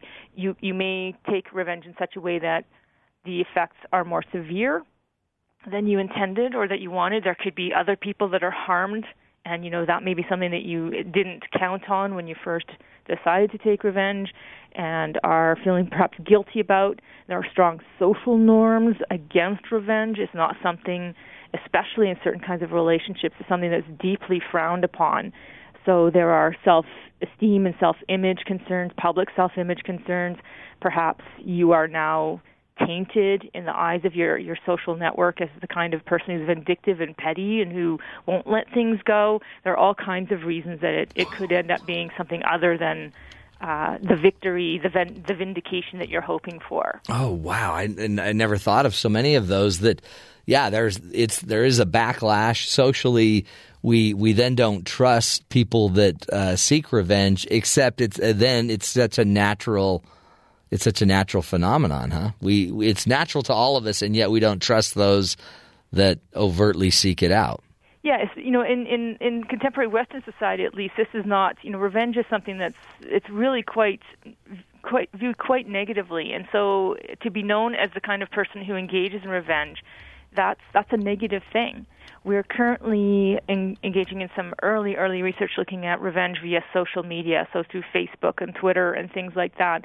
And one of the reasons that we think this is a really interesting new way of getting revenge is that depending on how you go about it, you can remain anonymous, or it could be ha- perhaps be less clear that you're the person that's undertaking the revenge, and that might diminish some of those concerns around developing a negative reputation. But absolutely, given that people view revenge quite dimly. They condemn it in in a you know when it's when it's real and happening in in your social network. We're not usually like yay, you know we we see it in the movies. We're like wow that's great when when uh, Luke Skywalker gets his revenge against the Emperor. You know that's that's good. But in real life we don't seem to find it quite so. Uh, enjoyable and such a good thing. So people are concerned about the, that social image and and and having a, a tainted reputation, a damaged reputation, a tarnished reputation because you've done something that other people think it was wrong. How do you not get caught up in the wave of because the pain? I mean, you, I, I, see it a lot with divorcing couples and mm. who caught their partner having an affair or doing something and. Um, they just have such a hard time of getting rid of the thought, so they keep thinking, I guess, of ways to make this person pay. But I, I guess you can get to a point where making someone pay makes it so you never live. It certainly could. Yeah, if you're consumed by thoughts of revenge or just, you know, really find yourself preoccupied with them, that that would be a very difficult situation to find yourself in. And you know what the research is suggesting here is that even if you took revenge, you're not going to feel any better. And now you've got all kinds of reasons, particularly if anyone else knows that you've done this. You know, now your your image is tar- tarnished, and maybe you're not so proud of yourself for for giving in to the urge and um, you know, there's there's potentials for the, for that to sort of compound. It doesn't really reduce your anger. It may not reduce your anger. You may not feel any better about what you've done now that they are suffering. Mm. Even if you do, you've got to contend with the fact that people know what you've done. Well, and it's like the two wrongs don't make a right. Exactly. And, but but then too, there are real people that need to be stopped from doing, um, you know, painful things to each other. It, it almost seems like there is an appetite for this as there's other there's television shows like Cheaters or other shows where they they go almost socially try to shame people for what they've done or are doing. And um, is is there any social benefit to revenge? Well, that's that's a very good question, and the research does suggest that there that there are there are some um, some people who study revenge who think that revenge can serve important informal social regulation um, purposes. So, you know, something like shaming someone. I mean, if you're not directly harming them, if you're if you're taking them down a notch or two by by highlighting what they've done publicly, that doesn't necessarily imply that you're a vindictive person. If they cheat on you and you cheat back in return, okay, you're not looking so good. But if all you do is bring to the broader attention of your social network how they've mistreated you, you know that could be considered revenge. Uh, a fair bit of what our participants do when it's relational revenge is that kind of reputation defamation is the word that we use. So they spread gossip, or they um, sometimes they will share secrets that they've been told. That kind of thing doesn't necessarily make you look bad, but it clearly communicates to the your social network what this person has done hmm. wrong. Yeah. So yeah, I mean that's that's one obvious benefit there. And I guess part of it's crossing the line, right? Because I mean it's one thing to defame someone's reputation, it's another thing to just tell the truth. And right. you know, like yeah, he had an affair. And not yeah. I'm not going to keep that secret anymore, um, but I'm also not going to spread it. I guess that's the line that every person has to make individually. Well, we had a, a participant in one of our earliest studies who, you know, I think even she was starting to realize that she'd crossed the line, that she'd gone too far, that she should have been over it by now.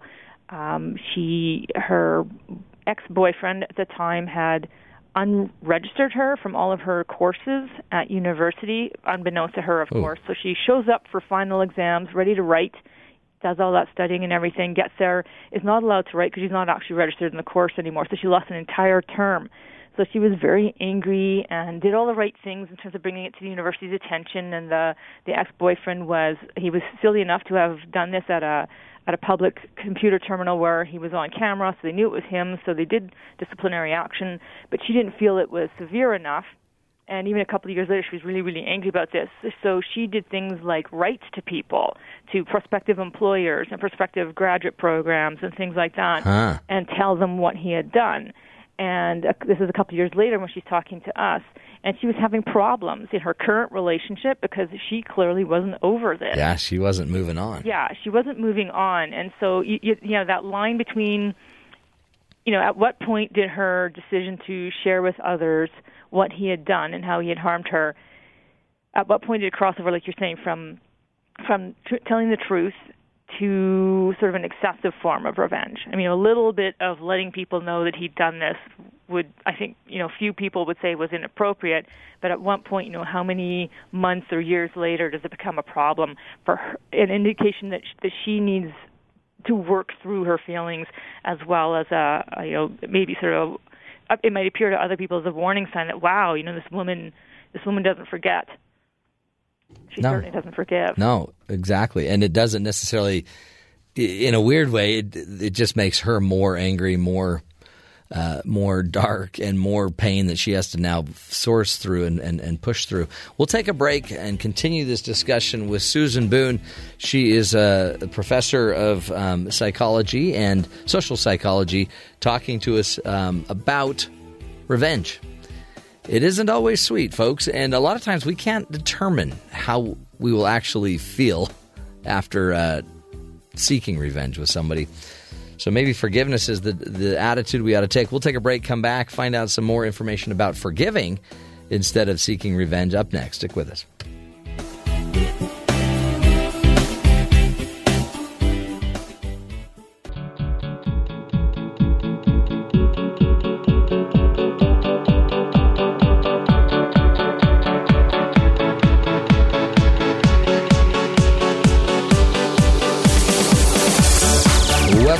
Friends, to the Matt Townsend Show. Today we're talking about revenge.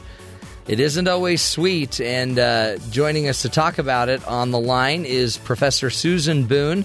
She's a professor at the University of Calgary and is in the Department of Psychology there.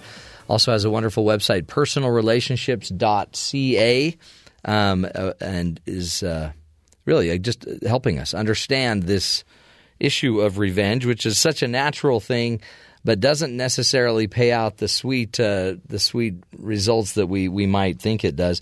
Uh, thank you again, Susan, for being with us. you're welcome When you um, when you look at it, uh, the, the I guess part of it is that there's really a system of play going on here.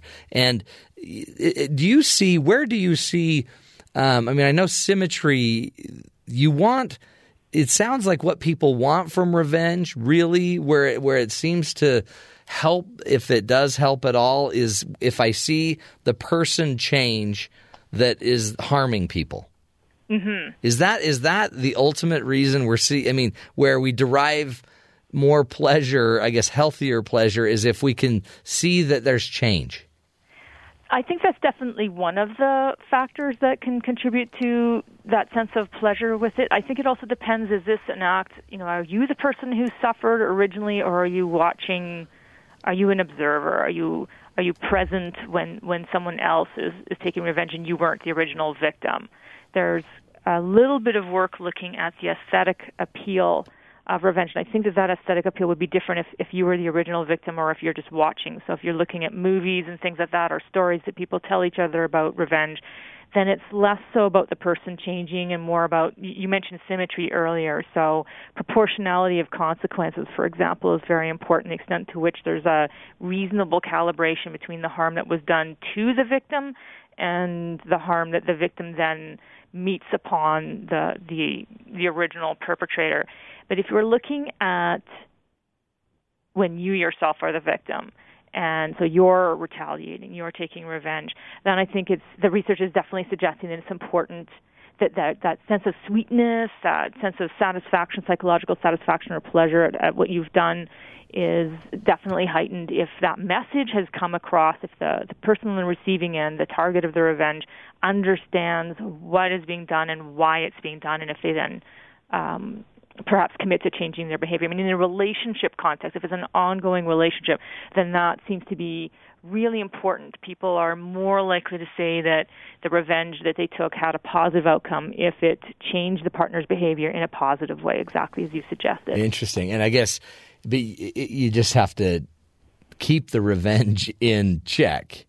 Right? I think so. I think that's that's a really really important thing, and of course, there's all kinds of psychological processes that that complicate that process of of trying to calibrate appropriately and and you know match match the degree of harm that's done, been done. And uh, for one thing, when you're the victim, uh, you tend to perceive whatever's been done to you, the wrongdoing, as more severe than the person who actually took those actions. So the offender thinks that the harm that they've caused is less severe than you do. So when then you retaliate, of course, you're retaliating in, in concert with what your perception was, and it's likely to come across to the target, to the person who was the original offender, as more severe than what they did. So we have a sort of natural inbuilt bias that would tend to promote cycles of revenge that escalate. Hmm.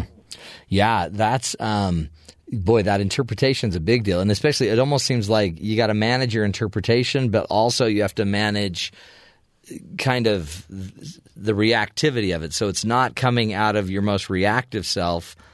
And then I guess to me that would change the definition. So it's now to me revenge is uglier versus you know, consequences or other things, if I thought it out, played it out, made the right interpretation, did it in a healthier way, still wanted to have the long term relationship and kept that in play, then I might not call it revenge anymore. I would just call it, you know, learning. Yeah, yeah. Well, and you raise a really good point there because in our original set of interviews, I think there were only three people that used the word revenge. We were very careful not to. We asked people to tell us about a time when they'd gotten even ah. with a romantic partner or they'd gotten back at a romantic partner. And uh, I believe there were only three people that spontaneously, of their own decision, used the word revenge. And if I remember properly, two of them to, were, used it to say, "Well, I didn't get revenge." You know, ah. they denied that what they were doing was revenge. So I, I think, you know, when we do this work, we're often very, very careful in the language that we use, and it's because we think that there's sort of a, you know, the minute you use the word revenge, I, I, I like to sort of use the analogy of capital R revenge and little r revenge. Yeah, there you go. And you know, so when you think of of revenge, the kind of stuff that hits the media. You know, you're looking at Lorena Bobbitt, right. and you know, slicing body parts off, and or you know, burning yachts and burning houses, and and branding people, and you know, very violent, sometimes murderous acts. I mean, the t- the stuff that hits the news is is, is extreme. And so that's what comes to mind. So if you ask people, you know, when's the last time you got revenge? Well, they, if they think with the capital R, then they're like, well, never. You know, I would never mm-hmm. do that. We had all kinds of people also being very, very clear to us that they'd never been physical when they'd taken revenge. So, as you had mentioned earlier, it's more things like giving people the cold shoulder or spreading a rumor or giving them the silent treatment um, you know, deliberately being late when they know the person knows they don't like them being late. It was those sort of milder, more mundane kind of everyday actions is what we found in our research. Yeah. That especially in especially in relationships and romantic relationships, especially especially when they were ongoing ones. I mean, you do have to be, like you said, very very careful if you want that relationship to persist after you get even or take revenge, then you've got to be very careful in determining what you're going to do because you send you do send clear messages. Yeah. When you when you take this action, if it if if it can be tied back to you, and the person on the receiving end knows that you're the one that did it and you're wanting to maintain a relationship with them, then you've got to be careful that that message isn't something like, I don't value you. I will treat you any old way I feel like if you cross me you know, I'm not a person to be messed with. I mean, some of those messages are kind of strong, kind of harsh, and a partner ought to run away at the first sign of those if if those are the messages you're sending. Yeah, and if you're, I mean, if your motives and response aren't aligned to your values and your principles, you're going to pay for your revenge anyway. You're, you're just going to keep suffering. Yeah, or if or if they reveal those motives and principles to be vindictive and petty and unforgiving and so on and so forth and and disrespectful of the other individual, then they will they'll they'll make that they'll make those decisions accordingly. They'll say, you know, I'm, I'm not into this. And in one of the studies with Steve, we asked people what they'd learned from being the victims or the targets of revenge. And that's what some people learned that you know it's not worth having a relationship with that person. Mm. They're the kinds of person who can't forgive. They're the kind of person who's vindictive and petty, and you know I don't want to be with them. I, I know a lot of your work, um, your research is around and and um, is around this idea of forgiveness. How does forgiveness and unforgiveness tie into revenge? You know, that's a really interesting question. And interestingly enough, when, when I look at those things, I tend not to look at them in concert. So we've never really asked people, you know, you took revenge, why didn't you forgive? Or you forgave, why didn't you take revenge? But they're clearly tied together. And one of the really interesting things that some people have found in their work is that there's nothing saying that you can't do both. You maybe can't do them simultaneously. I mean, obviously, forgiving and and spanking someone for their bad behavior at the same time seems a little bit incompatible. But there is some work suggesting that in in the real world, real married couples, real dating partners don't think there's anything wrong with you know a little bit of punishment that fits the crime. And then forgiving you after I know that, you know, when I know, when I'm sure that you know what you've done is wrong, now I can forgive you. And the, I guess the one thing I would say in terms of the literature is that this, this is a bit I need to be a little bit careful when I say this, but there's there's some evidence that forgiveness is maybe not always the best course of action if you want your romantic partner to learn what they've done wrong.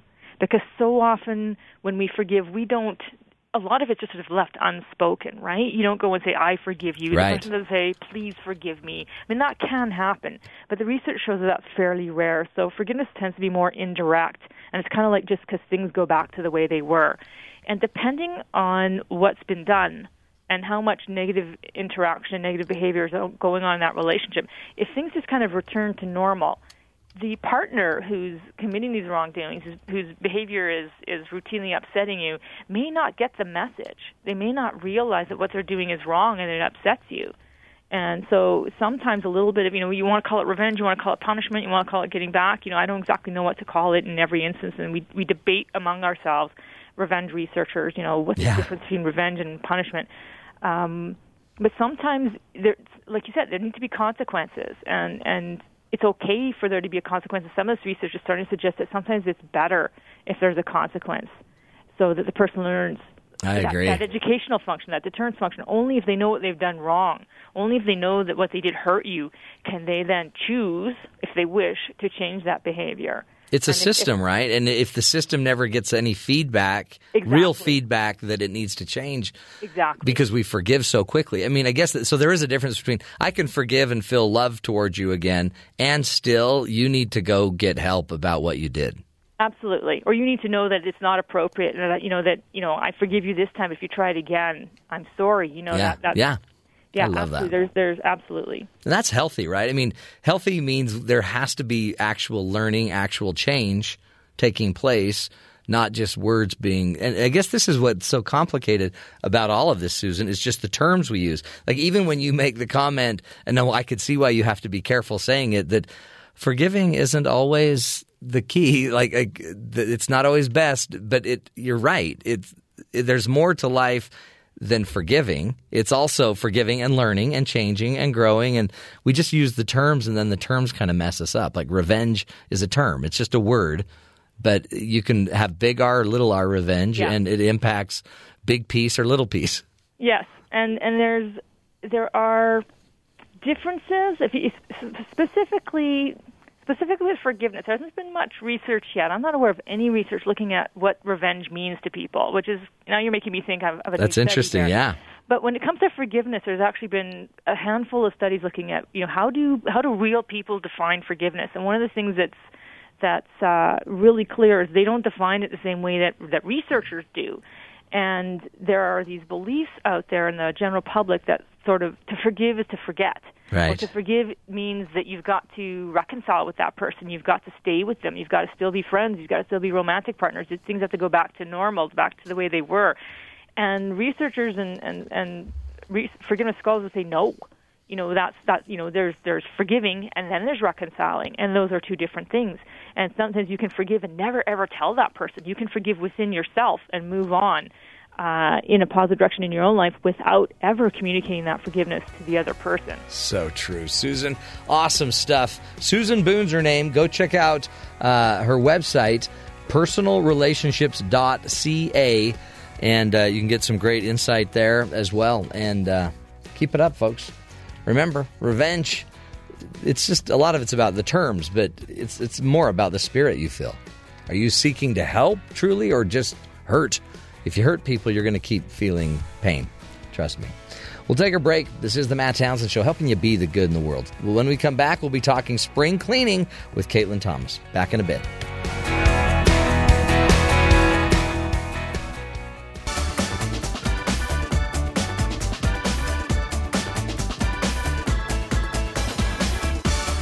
Spring is in the air, folks. The Easter Bunny has come and gone, and the sun has decided to come out full time now, which also means one thing spring cleaning. Why is this something we do uh, during the springtime and not the wintertime? Caitlin Thomas is here with us to help us uh, talk about it and understand a little bit more. Caitlin, are you a spring cleaner? I am a, well, kind of yeah. Yeah, I'm a spring cleaner. See, it used But guess to be what else I am? what? I'm an aunt. Yeah, you have a brand new, cute little baby. I do. niece. I'm excited. What's I her just name? Had to say that. Her name's Maxwell. Maxwell. Yeah. She'll be a little Max. Little Max. Anyways, I just had to say that because I'm super excited. We've all been up in my house since about 4:30 this morning. How cool! So it happened last night. The- yeah, really early This morning. this morning. hmm How great! Yay! Congratulations So spring to you and your sister. Really is a time of new birth. It Look really is, and it's a weird time where we we have to spring clean. Yeah, it's this time where we feel, and I always think it's funny, like, why is it when all of a sudden the sun comes out that we feel this need? So I looked it up and it said spring cleaning comes, there's actually history to it, from the days when homes were heated by fireplaces Yeah. and efforts were made to prevent heat from escaping, right? So the coming of spring and warm weather was an opportunity to air the house and clean it of the soot and all the grime accumulated over the winter months. Ah. So that's why they would open up the windows and like clean out their house because they were getting rid of all this soot that they Well, I held in during remember as a child because my mother grew up in a place that was probably heated by a coal or a uh, you know wood burning stove. Wood burning stove. And so we would open up all of our windows, we'd vacuum everything, we'd wipe down Dust all the it. walls, Mhm. you'd dust everything. And the funny thing is, we have better filtration, we have better f- stuff going on. So you may not need to wipe down every single wall, every single Right. part of your house. But it's like a tradition that's kind of just carried Yeah. on. We used to carry the, the carry the rugs outside, and you'd have to beat Yeah. the rugs with a.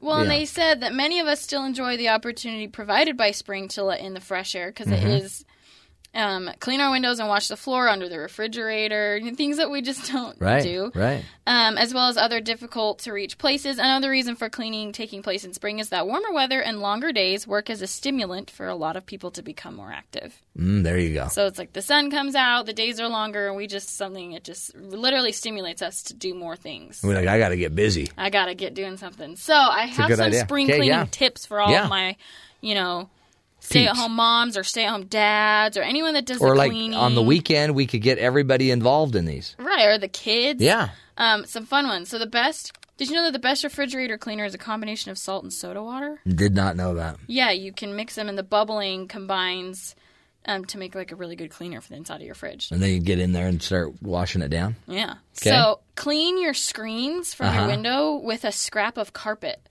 Oh, there you go. That's I a don't great know. idea. It makes a powerful brush that removes all the dirt. I don't. It was that was an interesting one that I found online. I was like, oh, mom. That's a I- great this is one for my mom. Hi, mom. I hope you're listening, even though you're tired. so we probably ought not cut out the carpet out of the middle no, of the go carpet. get a carpet Okay, sample. Yeah, go get a sample. out a little.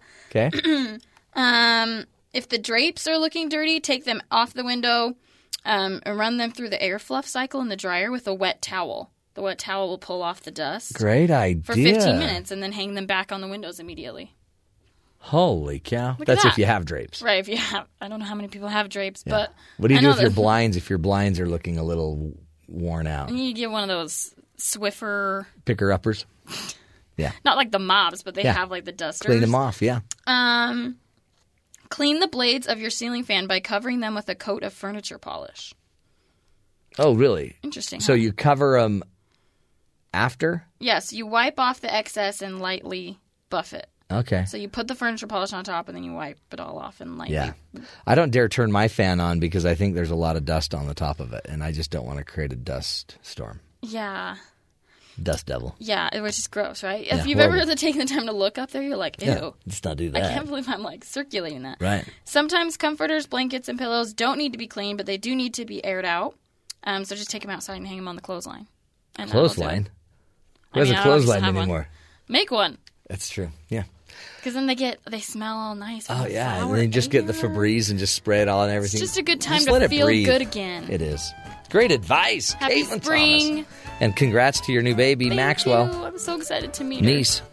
Good stuff. Caitlin Thomas is her name, and uh, she's here every week. Stick with us. This is the Matt Townsend Show. We'll be right back.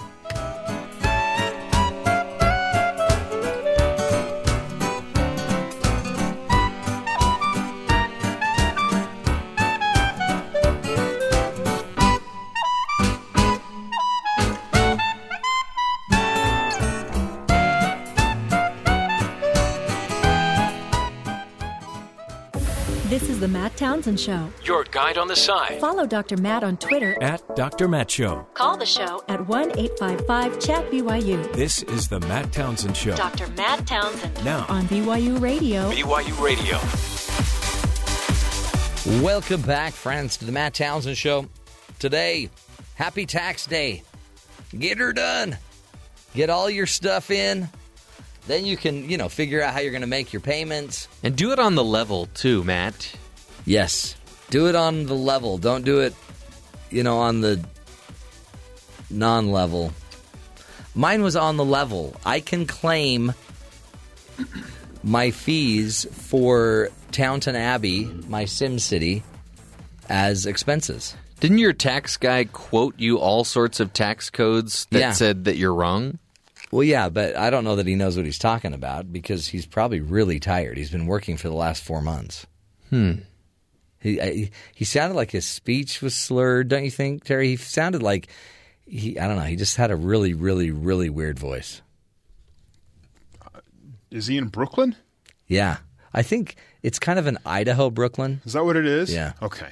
I know there's there's that there is that sort of regional dialect. Yeah. Of Brooklyn, sort of Idaho-ish. Mhm. This. That was it. Yeah. Great. Anyway, that was last hour. I got a call from my tax guy who had a bunch of questions, and we decided to do it on the air. And now I kind of regret that Yeah. because he was a little snippy. Well, that you may have revealed your attempt at maybe tax fraud. But yeah, we're not we're not Mm. pointing fingers. We're I wouldn't call pointing it fingers. tax fraud. I would call it blatant tax fraud. Oh wow. Again, neither of you are professionals. All right, we'll leave it to the professionals. But as we've talked about, there are less people working for the IRS who actually do audits, so you're safe. and you you don't make anywhere near enough where they're going to pay attention Nah, to you. they're not going to look. They're not. You're fine. You're fine. And I am a mayor of a city of 130,000 people. Distinguished mayor Distinguished mayor. of a video game city. I, I keep trying to go to the mayor uh, meetings, like The which are coun- on the council meetings? the The- council meetings from mayors, but ah, I never have enough bonus points to get there. So it's a little frustrating because you know you got to. It's not easy. we should do a poll of who's a better leader, you or President Business from the Lego movie. Oh, who well, was also Lord Business. I think I think it's definite. Uh, it's definitely me because I my people love me. My happiness level on my Sim City town, Townton Abbey, has a ninety nine to hundred percent happiness right now. But he had Taco Tuesday. Well, I could have Everybody Taco loves Tuesday. tacos. I, but I don't have a taco place. I don't. There's no tacos in Townton Abbey. I don't even have a burger joint yet. That doesn't come to level 28, and I'm only on level 26. So for the time being, people in Townton Abbey are eating Soylent Green. No, they're eating smoothies. We have a green smoothie made of um, watermelon and other fruits and vegetables. Can we can we reveal the secret ingredient of your uh, Soylent Green food that you have in Townton Abbey? No. Okay, we won't do it. I can't believe you guys are disrespecting this town. Do you know how hard it is to build a town up to 130,000 people? it takes some effort. It takes a lot of effort. Town, town, town, town, town, town, town. This is the uh, song we made up to um, draw people to downtown, which is the downtown area of Downton Abbey. Actually, if I remember correctly, okay, it's the historical district. It's the historical district. Yeah, everyone has one. Yeah. So this was this is the song that we used to to excite and animate the population of Downton Abbey. But I think if you go back and listen to the lyrics, That's why we didn't play the whole thing. Hmm. Yeah. There was a scandal involving a lady that is no longer with us. She was Hint, really hint. disgruntled, though. Yeah. Yeah. She was disgruntled, And you guys agreed to disagree, uh, agreeably. and she moved away. Exactly. she was disgruntled and then she was dismembered. Whoa. That's all we'll say. Wow.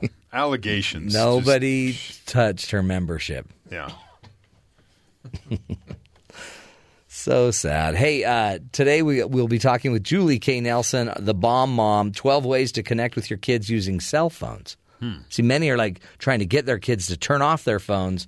Julie's will be teaching us no, maybe what you ought to do is try to connect with your kids. Just give in. Use the phones Give in to the cell create phone. A, no, No? use the phone No? to create a deeper Oh. connection. Not just give in. Because they they, they answer the phone. They use the phone.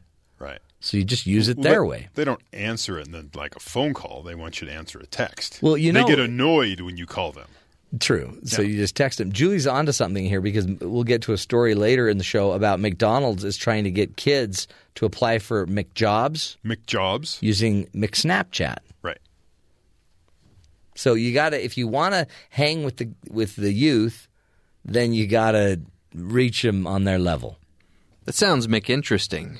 McThank you. You're McWelcome. McMoving on. Let's get to the McHeadlines with McTerry McSouth. Terry, what's going on around the rest of the country? Big news today. This will be leading all the newscasts. What? If it isn't already. Guardians of the Galaxy Volume 2. Oh, boy. It comes out May 5th. So we've got, all got to emotionally prepare for this. Emotionally? News out today five post credit scenes. Whoa. Really? Usually there's like two. Well, it's because what's his name's there and he's hilarious. Five post credit scenes. This will set up like five more movies. Excellent. This story. So it's big news. This should lead to all the newscasts, not like, you know, I the like fact we're sending this two more aircraft carriers to North Korea or yeah, any of that kind of whatever. stuff. What's the worst thing that could happen? Trump administration considering imposing stricter restrictions of existing sanctions against Iran. Foreign policy reports today, or yeah, today the White House is leaning towards a more rigorous application of the tools at its disposal. A senior White House official told the outlet the uh, sanctions would build on previous ones, including uh, with their weapons program. The Trump administration is reportedly considering expanding existing sanctions to target parts of Iran's economy linked to the Islamic Revolutionary Guard. Policy experts warn that increased sanctions could backfire, prompting Iran to pull out of the uh, nuclear agreement with world powers. But Trump wants to get out of that anyways. Huh. So who knows? We'll see where that goes. Yeah. North Korean dictator Kim Jong Un has a diabolical plan in case tensions with the U.S. continue to escalate. As I mentioned, two aircraft carriers heading in. Yeah, that's a big to join deal. the Carl Vinson that's already there. Um, so a defector, someone who left North Korea, has a story. A former special operator who escaped from North Korea told the Daily Mail that if the United States attacks the isolated nation, diplomats, tourists, and foreign businessmen in South Korea could be at risk. The defector said that his former unit is trained and prepared to retaliate by kidnapping foreigners from South Korea, bringing them to North Korea, and ultimately killing, killing them. The defector said that as part of the 11th Storm Corps, that's the Yeah, private, that's the we saw that we yeah. saw a parade. They're like stormtroopers. Had a bunch of special operators, uh, operation forces there. He said they would sneak across the border into the south, unnoticed, carrying both traditional weapons and nerve agents on what's called uh, suicide missions to capture foreigners. They then would attempt to return to the north with their ca- their uh, their kidnapped Huh. uh, subjects. If they can't make it there, they just find a place to hole up in South Korea, oh wow. and this would be how they retaliate.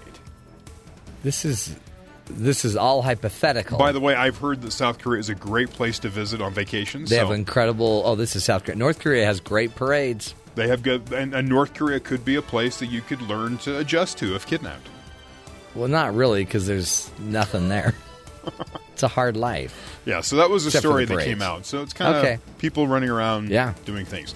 Uh, Neil Gorsuch, the new justice. Yeah. Supreme Court heard his first arguments from the Supreme Court bench Monday after having been formally sworn in a week ago. He, uh, he was not shy during his debut, asking questions early and often. He just uh, he took just 11 minutes for him to pipe up during his first of three cases. Fox News additionally notes that throughout the arguments, Gorsuch remained focused, not even chatting with his bench neighbor, Justice Sonia Sotomayor. She's very chatty, I've heard. Yeah. And that he repeatedly pressed lawyers from both sides with his position. Cool. Gorsuch, uh, we talked about how they when they sit in their meetings, he gets he's the guy that has to answer the door. Yeah. He has to deal with what's being cooked in the kitchen. He's the cafeteria yeah. Aide. One of his other de- uh, duties, he will vote last. They vote in order. So if it comes down that there's a tie, He's a he's he is the vote breaker. he, well, it says this puts him in the position to be a tiebreaker in cases that fall along ideological lines. This is exciting. So he has an important position, even Yeah. though he's the new guy. Also, uh, this and finally, today in Austin, Texas, will be under the mayor's orders all citizens to take it easy. Hold on, where? Austin. Texas. The mayor is saying everyone needs to take it easy. I today. love Austin. He goes, This is a big week for Austin. Mayor Steve Adler said in an op ed released Saturday. He goes, I'm officially declaring Tuesday as Austin Everybody Chill Out Day. Adler's preemptive call for calm coincides with Tuesday's anticipated re- release of proposed zoning maps that could change the rules for what kind of development can happen in different parts of the city. Ooh. Inevitably, Adler says some people would worry that the new development allowed on these draft maps could disrupt their neighborhoods, while others would object to the plan that doesn't provide enough of new housing that Austin needs. To which Adler says, Breathe, everybody. In his op ed, Adler emphasizes these maps are a first draft in a, a year long process that Yeah. will include exhaustive community dialogue and several rounds of revisions before anything becomes finalized. So today in Austin, according to the mayor, is Austin Everybody Chill Out Day. It's a great line. I think we need to use that line more often. Just chill out. They need to Everybody get- chill out day. They need to get Arnold over there and reprise his Mr. Freeze role. What would that sound like? Everybody chill. That's what he said. It was a horrible movie. Nice to see you again. Nice to see you. Yeah, let's not re- let's not do that. That's kind of weird. Get to the chopper. The chopper, The chopper. chopper, No, ah. chopper. hey, uh, by the way, right now I am watching a live launch from NASA of a rocket going to the International Space Station to resupply. Oh, wow. Fantastic video. Whose rocket is it? It's not think NASA's. it's I think it is NASA's. Really? They actually launched something? Mhm. Wow. I always It's thought it was like SpaceX or somebody. And they just jettisoned the, I guess the fuel rocket or whatever it was. That's mm-hmm. gone now. So now they're just floating in orbit. oh, wow. Pretty cool video. I'm telling you, NASA's back ever since Hidden Figures. It's back. And that, that module they're sending up, Yeah. then the astronauts fill it full of trash and send it back. Oh, so it's like a garbage. It turns into a, dump, a dumpster. And when it becomes re in Yeah. reentry, it catches on fire. So it's a literal dumpster fire. They better remember to do it on Wednesday, though, which is trash day. Yeah. Have you ever forgotten the trash Uh, day? Oh, man. Is hold on, but f- at the space station is Wednesday recycle day or Thursday? It depends. What day do you send the sometimes- recyclables down? Sometimes they're on different sides of the planet. Makes it difficult. So Then they argue over, oh, you didn't rinse that out first. Yeah. You can't put that in the recycle bin. yeah, that's it's hard. It's hard to recycle at the space station. It's just not the same. Um, today, by the way, National Animal Cracker Day, which is the day you get to eat animals um, without any They're crackers. oh, animal crackers. Yeah, Yeah. without any backlash. I mean, they're lions and tigers and elephants. and Bears. Oh, my. So you're telling me if I go home and try to eat some actual chicken or some actual beef, I'm going to get some flack? Yeah. Or feathers. Um, McDonald's. They they need more candidates for their workforce. Apparently, a lot of these younger kids aren't into working at McDonald's. We ought to tell Caitlin, who is Hmm. Looking graduating job, soon, yeah.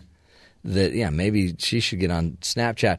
So McDonald's, um, i its Australian subsidiary, has launched a Snapchat job app, And McDonald's wants potential candidates to send the company a 10 second video using a filter that shows them wearing a McDonald's uniform. So the filter on the app, you just kind of put your head in there, and then you can they can see if you fit, the, if the clothes fit. You know, because if the clothes fit, you must hire. Acquit? No, Oh. that's another thing. And so the job applications, uh, which McDonald's is calling snap applications, will be the first step in the recruitment process. So you send your 10 second video to McDonald's, and then they will send you, you know, the the forms to fill out and everything you need to do to get an interview. They want to see your bubbly personality. Maybe I probably, if I were going to do a little snap snap application, I would probably lay down some lines. Some I like to like throw out some rhymes, lay down some words, maybe a little rap. I think Terry's trying to put the McDonald's outfit on you. It doesn't quite fit. Doesn't it fit? It never Ooh. did. It never did. It's, more. It's more for a more slim build. It's polyester. You'd think it would fit anybody. kind of stretchy.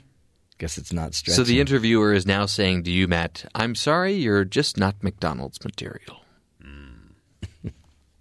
Thanks, interviewer. Um, a child was bitten by a toothy sea creature in Florida. A 10 year old girl is being airlifted to the hospital in Orlando after being bitten by an unknown toothy sea creature. County Fire Rescue reports the child was bitten while in the water off of Melbourne Beach, Florida. She suffered a six inch bite to her left calf. A spokesperson said the bite is indicative of a shark, but there were no witnesses, and referring it to it as the unknown toothy creature, I guess, seems like a better idea. Hmm. That seems like it's going to create more panic than just thinking it was a shark. If they need some forensic work, I, you know, they, I've watched enough shows; they can know if it's a shark bite. Isn't can't you just see the scientist there saying, "Oh yes, that is the unknown toothy thingy, my bobber." Wouldn't you love to see a picture of it? It's just got this great grin. That is the scientific name. Hello, I'm the unknown toothy creature. anyway, it's uh, now they did make some announcements at the beach there that uh, the, and the waters have been cleared because there's apparently evidence of sharks in the water. During summer season, I don't think the mayor's going to stand for that. I Yeah. think he's going to insist that the beaches stay open. Well, it may not matter because it's probably during spring break time, and half those people aren't listening anyway. You know what I mean? You, there are so many lessons that they can glean or you know that they can learn from like Yeah. Jaws, Yeah. any of the piranha movies. Right. Are you kidding me? Just stay Uh, out of the water. Snakes in a blanket, snakes, Snakes in, in a a car, car. snakes in an airplane. There's lessons. Snakes in therapy. Yeah. Uh, the toothy grinning snake, which was a great reprisal of Jaws 6. All snakes go to heaven. Snake and Bake, which is a great uh, chicken dinner where you just take snake meat and then you shake it in a bag. Snakes for hire. Yeah. Snakes Are Us. All that fun stuff. Snakes in space. Okay. Uh, we'll take a break when we come back. Julie K. Nelson will be talking to us about 12 ways to connect with your kids using your cell phone. You're not going to want to miss this. This is the Matt Townsend Show. Stick with us.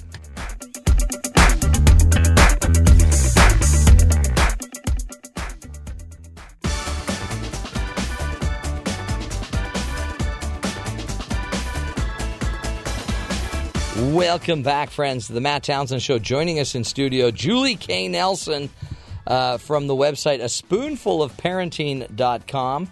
And she is, um, she, she has a topic today that I think will interest all of us 12 ways to connect with your kids using their cell phones. Julie, welcome to the show. Hey, thanks for having me come, Matt. How are you? Great. Happy Tax Day. I know I haven't seen you for a long time. Uh, happy tax day to you. Yeah? Uh, happy. Hope I hope you have a refund. Like we have, you know, Happy Easter. We all greet each other with Yeah. this, and then we say Happy Tax Day. I don't think so. Is that No. supposed to be a greeting? Well, I don't think it's a greeting because the minute you said it, I felt A disdain. pain, a pain in your side. Yeah, I'm like, ugh. like uh, indigestion. I well, you know, that. you either love taxes or you hate taxes. I mean, we we love them because they do lots of good things Yeah, for us. they help but us. we hate them. And so, I want to talk about something we have a love hate relationship with today. What? And that is our cell phones Yes. with our kids. So true. You know, I mean, we uh, let's face it, they do have a bad rap because they do a lot of bad things, right? Because they can cause addictive behaviors in our Right, kids. right. And overdependence, and they can even have withdrawal-like symptoms when you try to, you know, grab them from their hands and Oh. say "not now," and they're Don't like, touch "Ah!" my- don't you know, touch my and drug. you have World War Three going on, right? Don't touch my touch my drug. So yeah, uh, they can't be unplugged for over 15 minutes. All those things that really do disconnect us from one another, but they also can be used as a tool for connection. Sure. So I'm going to give you some tools today that might be good things we could use. Good. so Um, so these are these are tools, ways that you can use the tech to work with your child, connect to your child instead of just always fighting them about the. Yeah, and there should be boundaries within these tools. I mean, I, like AP, the AAP or the American Academy of Pediatrics do say no cell phones or devices for kids under two at all. Yeah. and that they shouldn't be plugged in in their rooms or unattended. And sometimes, you know, I even have the rule, and many parents share the same rule that no Wi-Fi or internet for kids who are younger that are not as responsible. You know, because that does open up a whole Pandora's box for some kids that Right. aren't able to control themselves. So, you know, you can still have a cell phone without the Wi-Fi as long as um, you feel like you are kind of helping them to to have some discipline. But these are some things that will help us to stay connected Cool. um, with your relationships with your teenagers, especially. Okay, Let's hit it. So, if you do have now, this is specifically for the iPhone. If you do have the iPhone, the uh, Find My Friends is a great app because then you can it. always track where your kids are now. That your kids may balk at you thinking that you're like the stalking parents, but you know it's really nice to know where they're at and make it a condition of their phone in the first place because they have nothing to hide, right? So then you can always know where they're at, um, and then there's no of this you know subterfuge going on. That's the I love that app. Um, and then you don't have to always call and check. You just kind of know where they are. hmm Right. And then it's fun like you just ask where are you and then you see if they're being honest. exactly. okay, now speaking of finding your friends, here's another thing. If you do have a child, even without the Wi Fi, it's really nice to have just a cell phone with text and calling because I have spent countless hours trying to find my child where they're at. Like they are supposed to be at one place, then they're not, or you pick them up at the school. Where are they at the school? So if you can just text them and say, Where are you? then you know exactly where to find them at the mall or at Yeah. the school, and you save hours of wasted time. So that's really a helpful thing to get you one. connected. And then you're not frustrated and yelling at your kid when you finally find them. Nobody needs to yell. No, no, no. Um, I also like cell phones for using some really fun family games. Just on Sunday, my son has this great new. Um, it just came out a couple weeks ago. This game that you can log on on the internet um, on computers, and it's called Use Your Words. And then, Yeah. on, and then on your cell phone, you do your answers. Hold on, is this new to you? Well, he said it was just a new game a couple weeks Well, ago. It is came it out. not it the same isn't it use your words is it have you ever played words? Isn't it the same thing? No, I think it's different. This is really Like, fun. words has been around for Yeah, no, this just barely came out apparently. Okay, cool, cool. And and so my other son, um, who lives in New Jersey, logged in and remotely played with us. How fun. And we're all playing this this game. It's a game show game, and we're all playing together. And it's really fun because we feel connected, even though we're miles So away. It was really Yeah. fun. But we also play things like headbands and charades. You know, where you put up on your forehead. Uh-huh. And we do grip games like that, and it's also fun for solitary games. For if you perhaps have to drag your child to go see their sibling at their concert, and they're sitting there bored to death, they could play some little solitary That's a game. great thing. You know, bribe them with that. So they are sitting there supporting their their son or their brother or sister, your son or daughter at the swim meet or whatever. They can play some games. So it does help. Mm-hmm. Have you heard of Sim City? Yes, I'm the mayor of Downton Abbey. Downton Abbey. Yeah. Yeah, if you have to wait at the doctors, you know, they are sitting there and they, you know, just give them, you know, that's kind of That's a nice thing when you're trying to kind of make the time go by. Um, another fun thing about games is just educational games that really help your kids. Now, don't overdo this on it. Don't justify learning games all the time. They do need human to human interaction. It's been proven best as the best learning relationship. But once in a while, it's not bad to use some educational games to help kids. I used it, the flashcard app, a lot to help my kids to memorize terms, and then I would test them on it when they were in Yeah, school. yeah. That's a really a nice one. Um, another one would be a safety or escape plan. I like this a lot. I read an interesting blog post that this man um, highlighted the need for our kids to have an emergency plan in case they got over their heads with social pressure. So, particularly with our teenagers, this is a really good safety thing. So, what he did is he called it his X plan, which means that if they're in a at a party or in a social situation where they're getting pressure to do something they don't feel comfortable with, Yeah. but they just feel uh, also a little bit t- timid or shy about saying I need to leave right now in front of their friends. They don't want to. They Oh, want to yeah, save yeah. face, you Yeah, know. oh, yeah, yeah. Yeah. And so um, they just on their phone text you just the letter X. That's and that means get me out of here. That's cool. And then that means a call for help. And so what you do is you just call them back immediately after you get the X text. And then you say, hey, um, it's some bogus story. You know, uh, we you got to come home Yeah, now. And then the teenager can say, "Ah, that was my mom calling. I have to go. You Yeah. go and act, all, you know, pretend like you're so, uh, you know, upset about it and feign your disappointment. But they're secretly relieved to get out of the party that's turned into, you know, Yeah, drinking or sexual anything. activity or anything they're Or it could just with. be you're tired and you don't want to, and your friend keeps saying, you got to sleep over. Yeah, or a date that it, someone does not want to keep on Yeah, going there you on, go. you know? The X, I need to The use X this plan. X one more. Yeah, the X plan. Or just if they're getting tired, they need to go home and it's the middle of a movie and they don't like the movie. Yeah. Just, they can just use it as a way, an escape plan. So, Jeff, you know, when I text you an X, that means you're supposed to get me out of the show. you know that, right? Usually they're just pain emojis because uh, you frequently miss the show because of pain related issues. pain. That's all I'm going to say. That's good. Thank you. Keep going, please. Number six, uh, let's talk more about safety. I really have a big peace of mind, huge peace of mind, knowing that if my teenager was out on an outing, then they do a lot of these things, and they're kind of risk in that risk taking um, Yeah. phase of their life, and they might go out rock climbing or up in the mountains or something like that, and they get lost. What a peace of mind to know that if they had a cell phone and it turned into a critical situation, that they could dial 911. They could get some help up there right away. I don't want to send my teen off doing crazy stuff out in some remote area without some kind of a, a device that could signal some help that they needed it to. what's so weird about that too, though, is then you're sending them out with like an eight hundred dollar piece of technology. we sent ours to go. He was just going to go on a hike, and then we found out later where he went. And there's ponds and pools, and one of our family members had lost his phone in these pools, and then the whole time we were panicked, thinking, "Don't lose your phone." Yeah. So it's it's a weird thing. We want them to have them, but then we don't. But then we're so caught in this weird space. Yeah, and that's why, like I said, with my son, he's 15. He does not have Wi Fi. He has a text uh, call phone only. That's cool. One of those like clammy things or the Yeah, yeah, flippy yeah, things. a flip phone. And what it costs us forty nine dollars. I mean. I'm not going to be that upset No, if he loses it. totally. And then I, I really have a peace of mind knowing I can get a hold of him. He can get a hold of anybody. And then I really don't mind if it, I mean, were to get lost. I mean, you know. You've you've done this right. Yeah, yeah. Good job. So, um, yeah. Number What if they FaceTime you and they're like, "Mom, can I jump off this cliff?" and they show you the cliff? Would it be better that they don't FaceTime yeah, don't before? FaceTime then. No, Yeah. show you the videos afterwards. Our kids were all coming back from cliff jumping, and we're like, "What? yeah, Not good." not good. But I'm my daughter, like for example, she was driving down from Idaho um, every weekend for a while, while she was dating her fiance Oh, at the time, who was in. Provo, who they just got married two weeks ago. Congratulations. Thank you. And it was the middle of winter. It was like January or February this year, and she hit some. She hit a deer. And then some black ice, and she was in the remote place in Idaho, who knows where, Idaho. Yeah. And because she had a cell phone, she was able to call nine one one, and she got some help right away. And it was Unbelievable. yeah, it was really, gosh, what a sa- safety feature, right? Totally, that's To great. that. What a gift. Um, let's talk about the camera func- function on a phone. Oh. Super indispensable. Because it, it Not could also go bad or good. Yeah, not just for endless selfies. Okay, now that's the bad part of it, and all that. Let's take a picture of everything we uh, do all day long Mm-hmm. and document, and not enjoy the moment. I'm not for that, but I am interest, interested in how teens have learned how to capture important information. I am now learning how. Well, I don't have to write that down. I just Oh. take a picture of it. Totally. Wow, Isn't what a great idea. So you can use these images later on, like if they say, okay, here is a map of how you get here, or here's a recipe, I can pull it up later, or I instructions on the on the board. My Oh, yeah. students always Don't you use see it. that? They're taking their pictures. Oh, yeah, or all the your time. slides instead of them having to copy all your slides, they just take the pictures. They take a picture of it or instructions on the board, and they're much better learners that way. And then they retain the information because they've got it on their phone. So the picture um, It speaks is- a thousand words. Yeah, yeah, on the camera function. And so here's another way to connect families.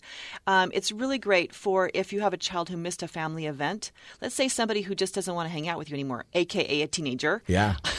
totally. and they don't come to family dinners or your family whatever nights whatever it is you're doing together game night um, you take a picture of the plate of food and then you text them and text that pi picture to them and say we missed you at dinner here's what you had we had we hope you come tomorrow so they can see what they missed out on That's a great idea. or just take a family selfie all together and say hey we had fun hiking tonight sorry you weren't with us we hope you can come next time Well, and now, in a weird way, like let's say at the family dinner, someone your daughter was going to announce that she's engaged.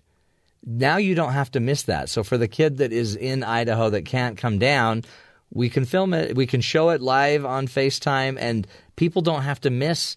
I mean, we there's no reason to miss stuff anymore because we could also either show it live on FaceTime or record it and get you a copy of it instantly. Right. So that I had another daughter who returned from Russia, serving a church mission, and we had a lot of things going on. We had the wedding, and then we had her coming home, Oh, and then there's the so son, many things And the there. son from New Jersey couldn't be there for any one of those because he's in the military, and they didn't give him time off. And can I just talk about how upset I was with that? But Come on, that's military. That's another topic for Yeah. another time. But anyway, we cried a lot of tears over that one.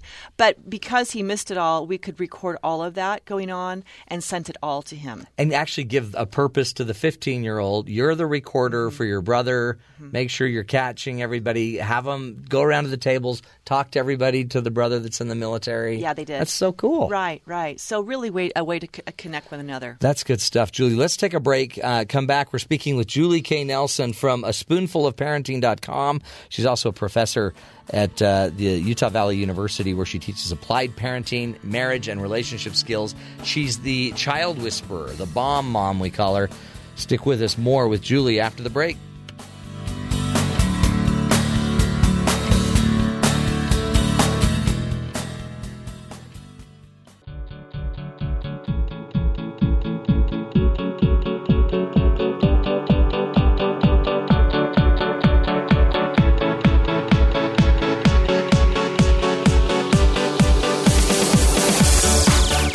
Welcome back, friends, to the Matt Townsend Show. Are those uh, your kids and their cell phones? Are they driving you crazy?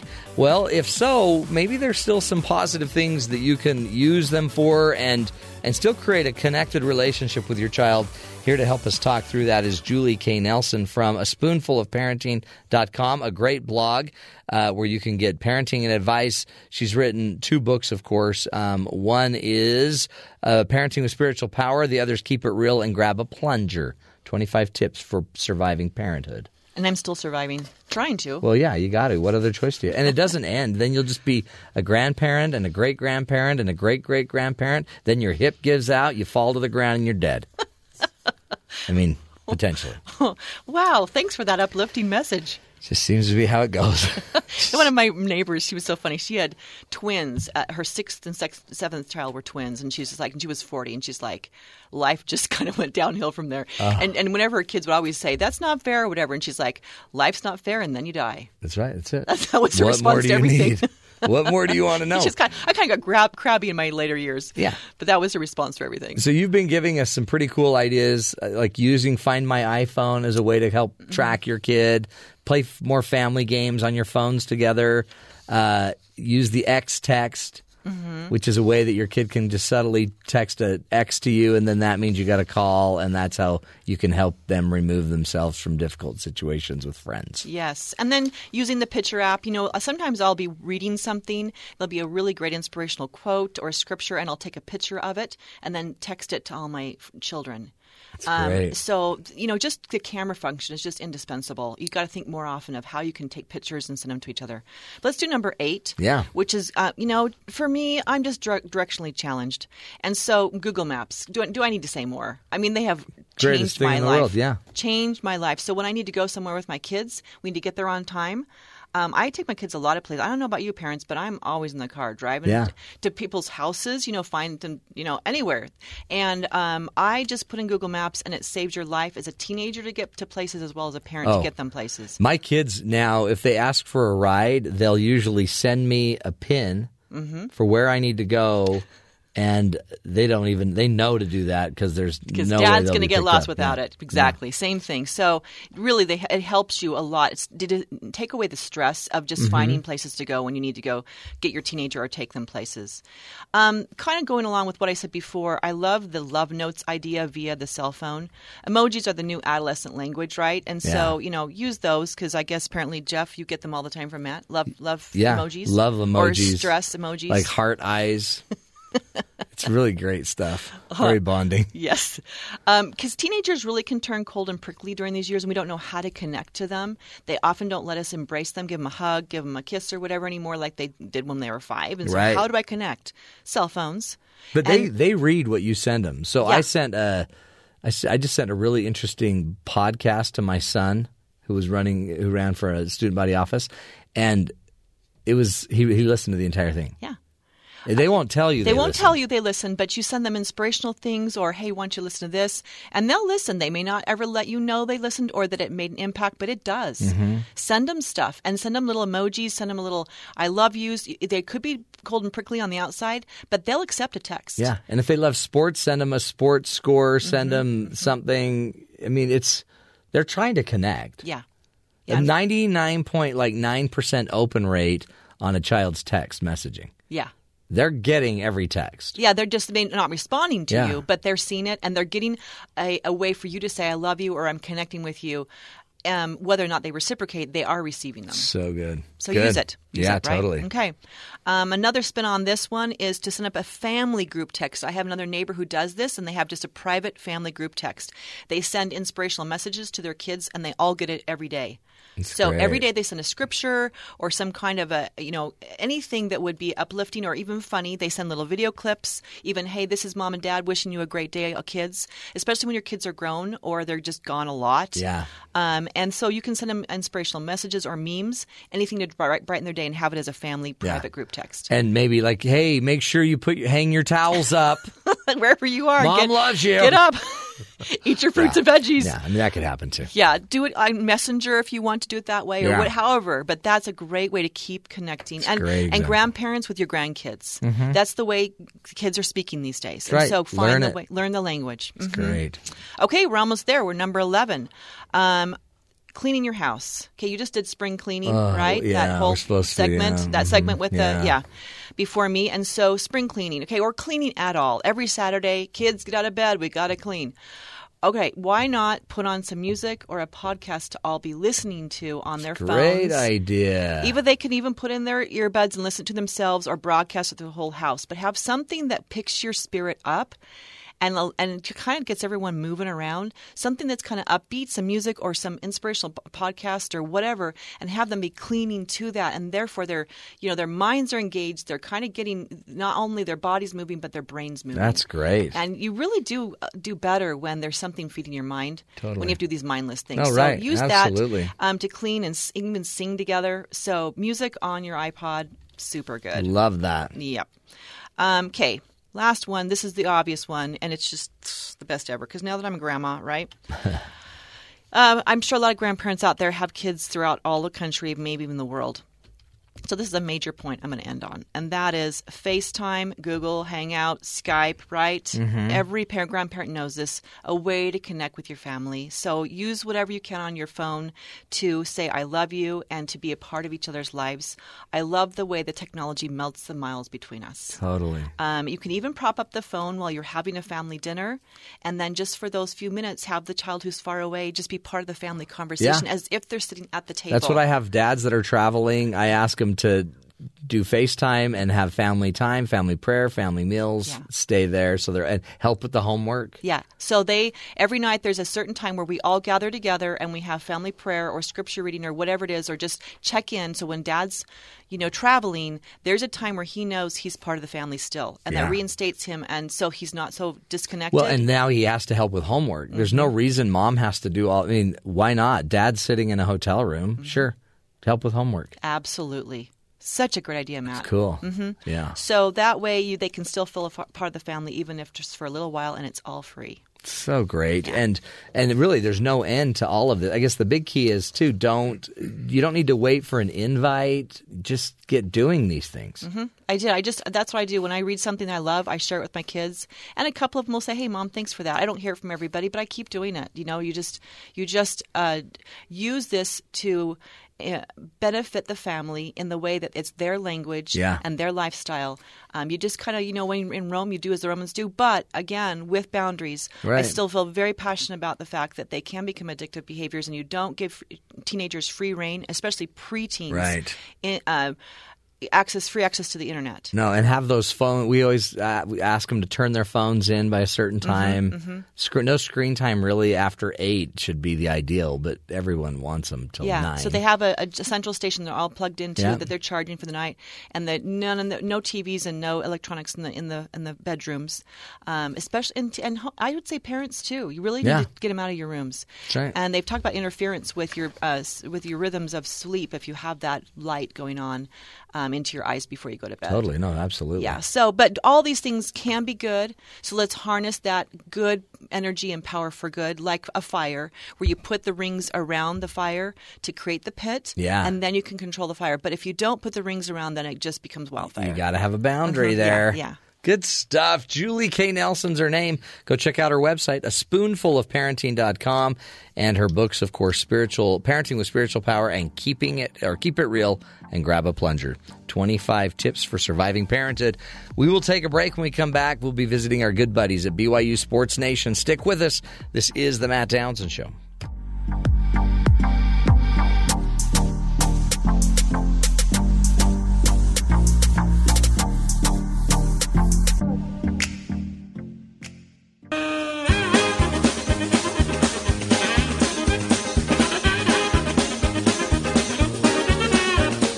Welcome back, friends. Perfect theme music for our next uh, segment and our next guest. Spencer and Jarom are down there with BYU Sports Nation. Hello, gentlemen. Oh, hey, Matt. How are you? This music's amazing. This Don't- is super cool, dude. Isn't this the best music ever? Yeah. Doesn't it Very remi- nice. I like. Keep going. Keep going. That's going. all I can quote from that movie on BYU Radio. Don't you love? I just Sheila Line said two max. Sheila line. Yeah, Mhm. yeah. Our Oh. boss. You've only got you've only got two lines. Is all you can give it. He said two max two. We've had enough. no, he didn't. You guys, how are you doing? Super neato. It's a great Tuesday, isn't it? Uh, Spencer, I noticed you came in a little late today. Mm-hmm. Yep. Do you want to say anything about that? Uh, no, just ate my banana, feeling good. Really? Yeah. So you're you're locked and loaded. Wait, are you sure? Like, I walked past you a few times, so I think maybe you saw me No. when I was. Yeah. I don't think so. Yeah, I'm pretty sure. I'm not sure about that. I don't know. Should we should we go to the committee and find out what time you walked in the door? yes, please do that. Okay, uh, I'll go check it out. Go The check it out. Hey, um, what are you guys? What are you guys doing tonight? I mean, tonight there's some f- basketball games on. Well, Um, well, today, uh, yeah, there's the basketball. Yeah, there's the basketball. We're going to see a movie together. Oh, that's what are ben you Bagley, Spencer, and I. really? And Harrison. Hold on. So this is this, you're going to do that tonight, As in today. S- I was- Sometime today. We're not going to tell you when. sometime during the daytime, Yes. Like- eh. well, during Thanks the for work that, hours. Spencer. Okay. well, the daytime technically. The daytime, when the sun's out, Exactly. Like that's a big window. as opposed to nighttime. That's true. When the sun is down. Yeah.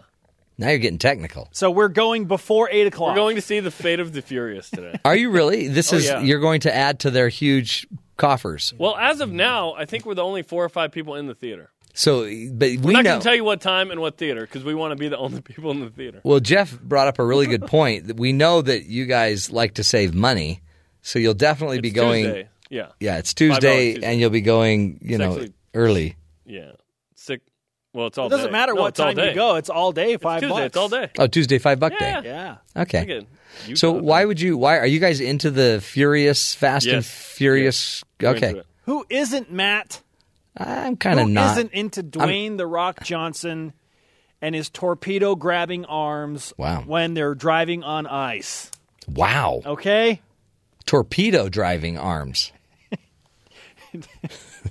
Those are some arms. Have you Those are watched alarms. have you watched the trailer? No, I- I'm going to go watch it right now. It now. will make sense. It'll make complete sense when you watch the trailer. on ice, driving But it on won't ice. at the same time. Okay, this is good. Um, now, but you're still going to do your show today, right? Yeah, we're gonna do it. You're not. You're not. You're going to do your show. Then you're going to go to the movies. Yeah. Okay. Jeremy and I made a joke yesterday about At some uh, point, later. not doing Later. the show one day, but still doing this radio hit. That would be hilarious. And nope, not doing it.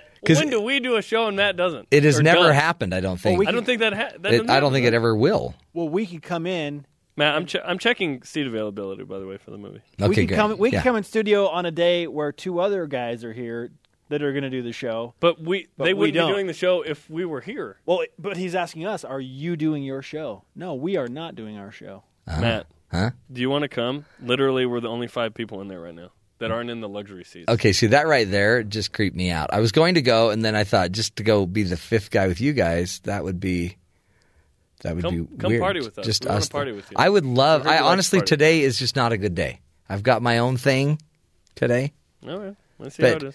That's, But- it, it's fine. I'll get over it. But you know what? Um, I do want to go see Beauty and the Beast with you guys if you guys are up for that. Listen, we just offered you Fate of the Furious, and you're going to offer us Beauty and the Beast. That's your that's your middle ground. That's the uh, I know that, that wasn't. I didn't reach very far. no, but far. seriously, we'd go with you. To. The real winner here is the fact that the Fate or the Fast and the Furious have reached the Fate and number eight. Like, are, what that is winning. Okay, if you can make eight movies. Yeah, How that's so how- true. How about Guardians of the Galaxy? Oh, let's go see that. You want to go to that? Yes, I together? do. Let's do that. That's And- two weeks. And that okay, let's do that. Let's plan that. Or three weeks if you're a Tuesday person like us. Tuesdays for five, and then we'll let's maybe stop off and get some five for five or something. Okay, hey, I'm cool Oh, with that. Some faux faux. Fo, fo, fo. And I, by the way, I did just see Dwayne Johnson's um, torpedo arms. So yeah, Yeah. totally true on ice. On ice. Okay, so what's on your show today, real fast? Uh, let's see. It's How the about Fate of the Furious as well. we're spoiled? We are spoiled with BYU spring sports. Yet I feel like because they are so consistently excellent, they are taken for granted. And today we're asking you, which is the most underappreciated team on campus? Now that can extend beyond the spring, hmm. but we've got some good things happening in the month of April right now on campus at BYU. It's fun to be relevant and ranked. Yes, ranked with an ed, Yeah, not yes. rank. Yeah, Ranked.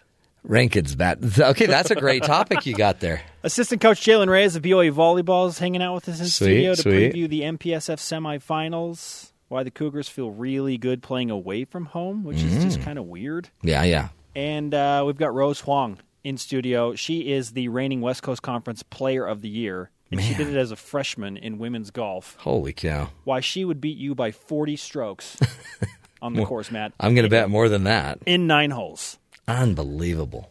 and she's a freshman. Well, she was. She Now was she's a when- sophomore. yeah. But as a freshman, Player of the Year. She's doing all right. She's doing Yeah. all right. Yep. Okay, Plus great between show. the lines. You're locked and loaded. The Fate and BYU Sports Nation. Yeah, and the number one recruit in the country is headed to BYU, Matt. We'll tell you who and what sport. Are you serious? Okay, tomorrow we'll have to get more deets on that. Actually, today in four minutes. Okay, guys, knock 'em dead. Have a great show. Kill it. Three and a half minutes, folks. They will be waiting for you. Don't miss it. Hey, listen to this. A college student in China leaves his pants outside for two weeks, and a bird makes a nest inside them. Boy, lessons learned, huh? A university student in central China got quite the surprise recently after finding that a bird had set up a nest inside his pants. The student at Wuhan University of Science and Technology School of Automotive, Automotive Engineering said last week that he was in a habit of simply throwing off his clothes after arriving back in his dorm room and, uh, and after he would go to the gym and then waiting until the weekend to do the laundry. However, it appears he skipped a weekend of laundry, and in the meantime, the pants that he had hung up on the balcony had found a new occupant.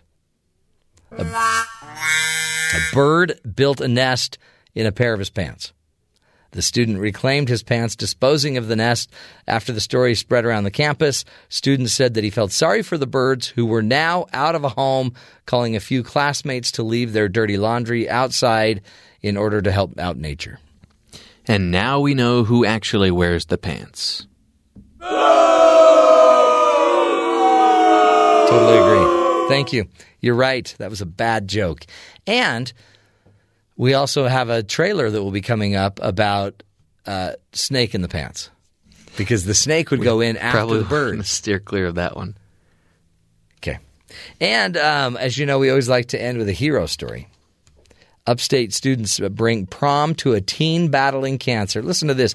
Michaela Gist, 17, also known as the Queen Warrior, can light up even the dimmest hospital room with her positive personality. Four months of her having pain and limping, I just knew something was wrong. It was hard to see her going through her pain, Michaela's mother said. So I decided to take her to an orthopedic surgeon, and he looked at her uh, knee and did some tests and x rays. And guess what? They found that Michaela had a form of cancer, osteosarcoma in her left knee. She was diagnosed with the cancer at the age of 15 um, years old and going through countless chemotherapy sessions ever since. Um, then, guess what? Through it all, we ended up having to amputate her leg to save her life. So a bunch of her friends then got together and made her the homecoming queen so she wouldn't miss the the, the prom. They still get straight A's. They still do whatever they want with all the help from others. Just said she managed to put a check mark by a big list of things in her lifetime with a smile on her face. But one of the things she had never done was go to prom, so her friends brought the prom to her. She's one of the strongest people you'll ever meet, said friend of Michaela. You don't meet someone that strong in a lifetime, and we knew if anyone deserved the crown, it was definitely her.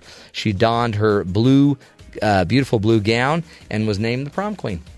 So, congratulations both to Michaela Gist for the strong fight that she's putting up uh, against cancer, but also to her friends who were smart enough to recognize royalty in her beautiful spirit. That's the show, my friends. That's it. We'll be back again tomorrow, 9 to noon Eastern Time, right here on The Matt Townsend Show. Stick with us. Until then, let's take care of each other.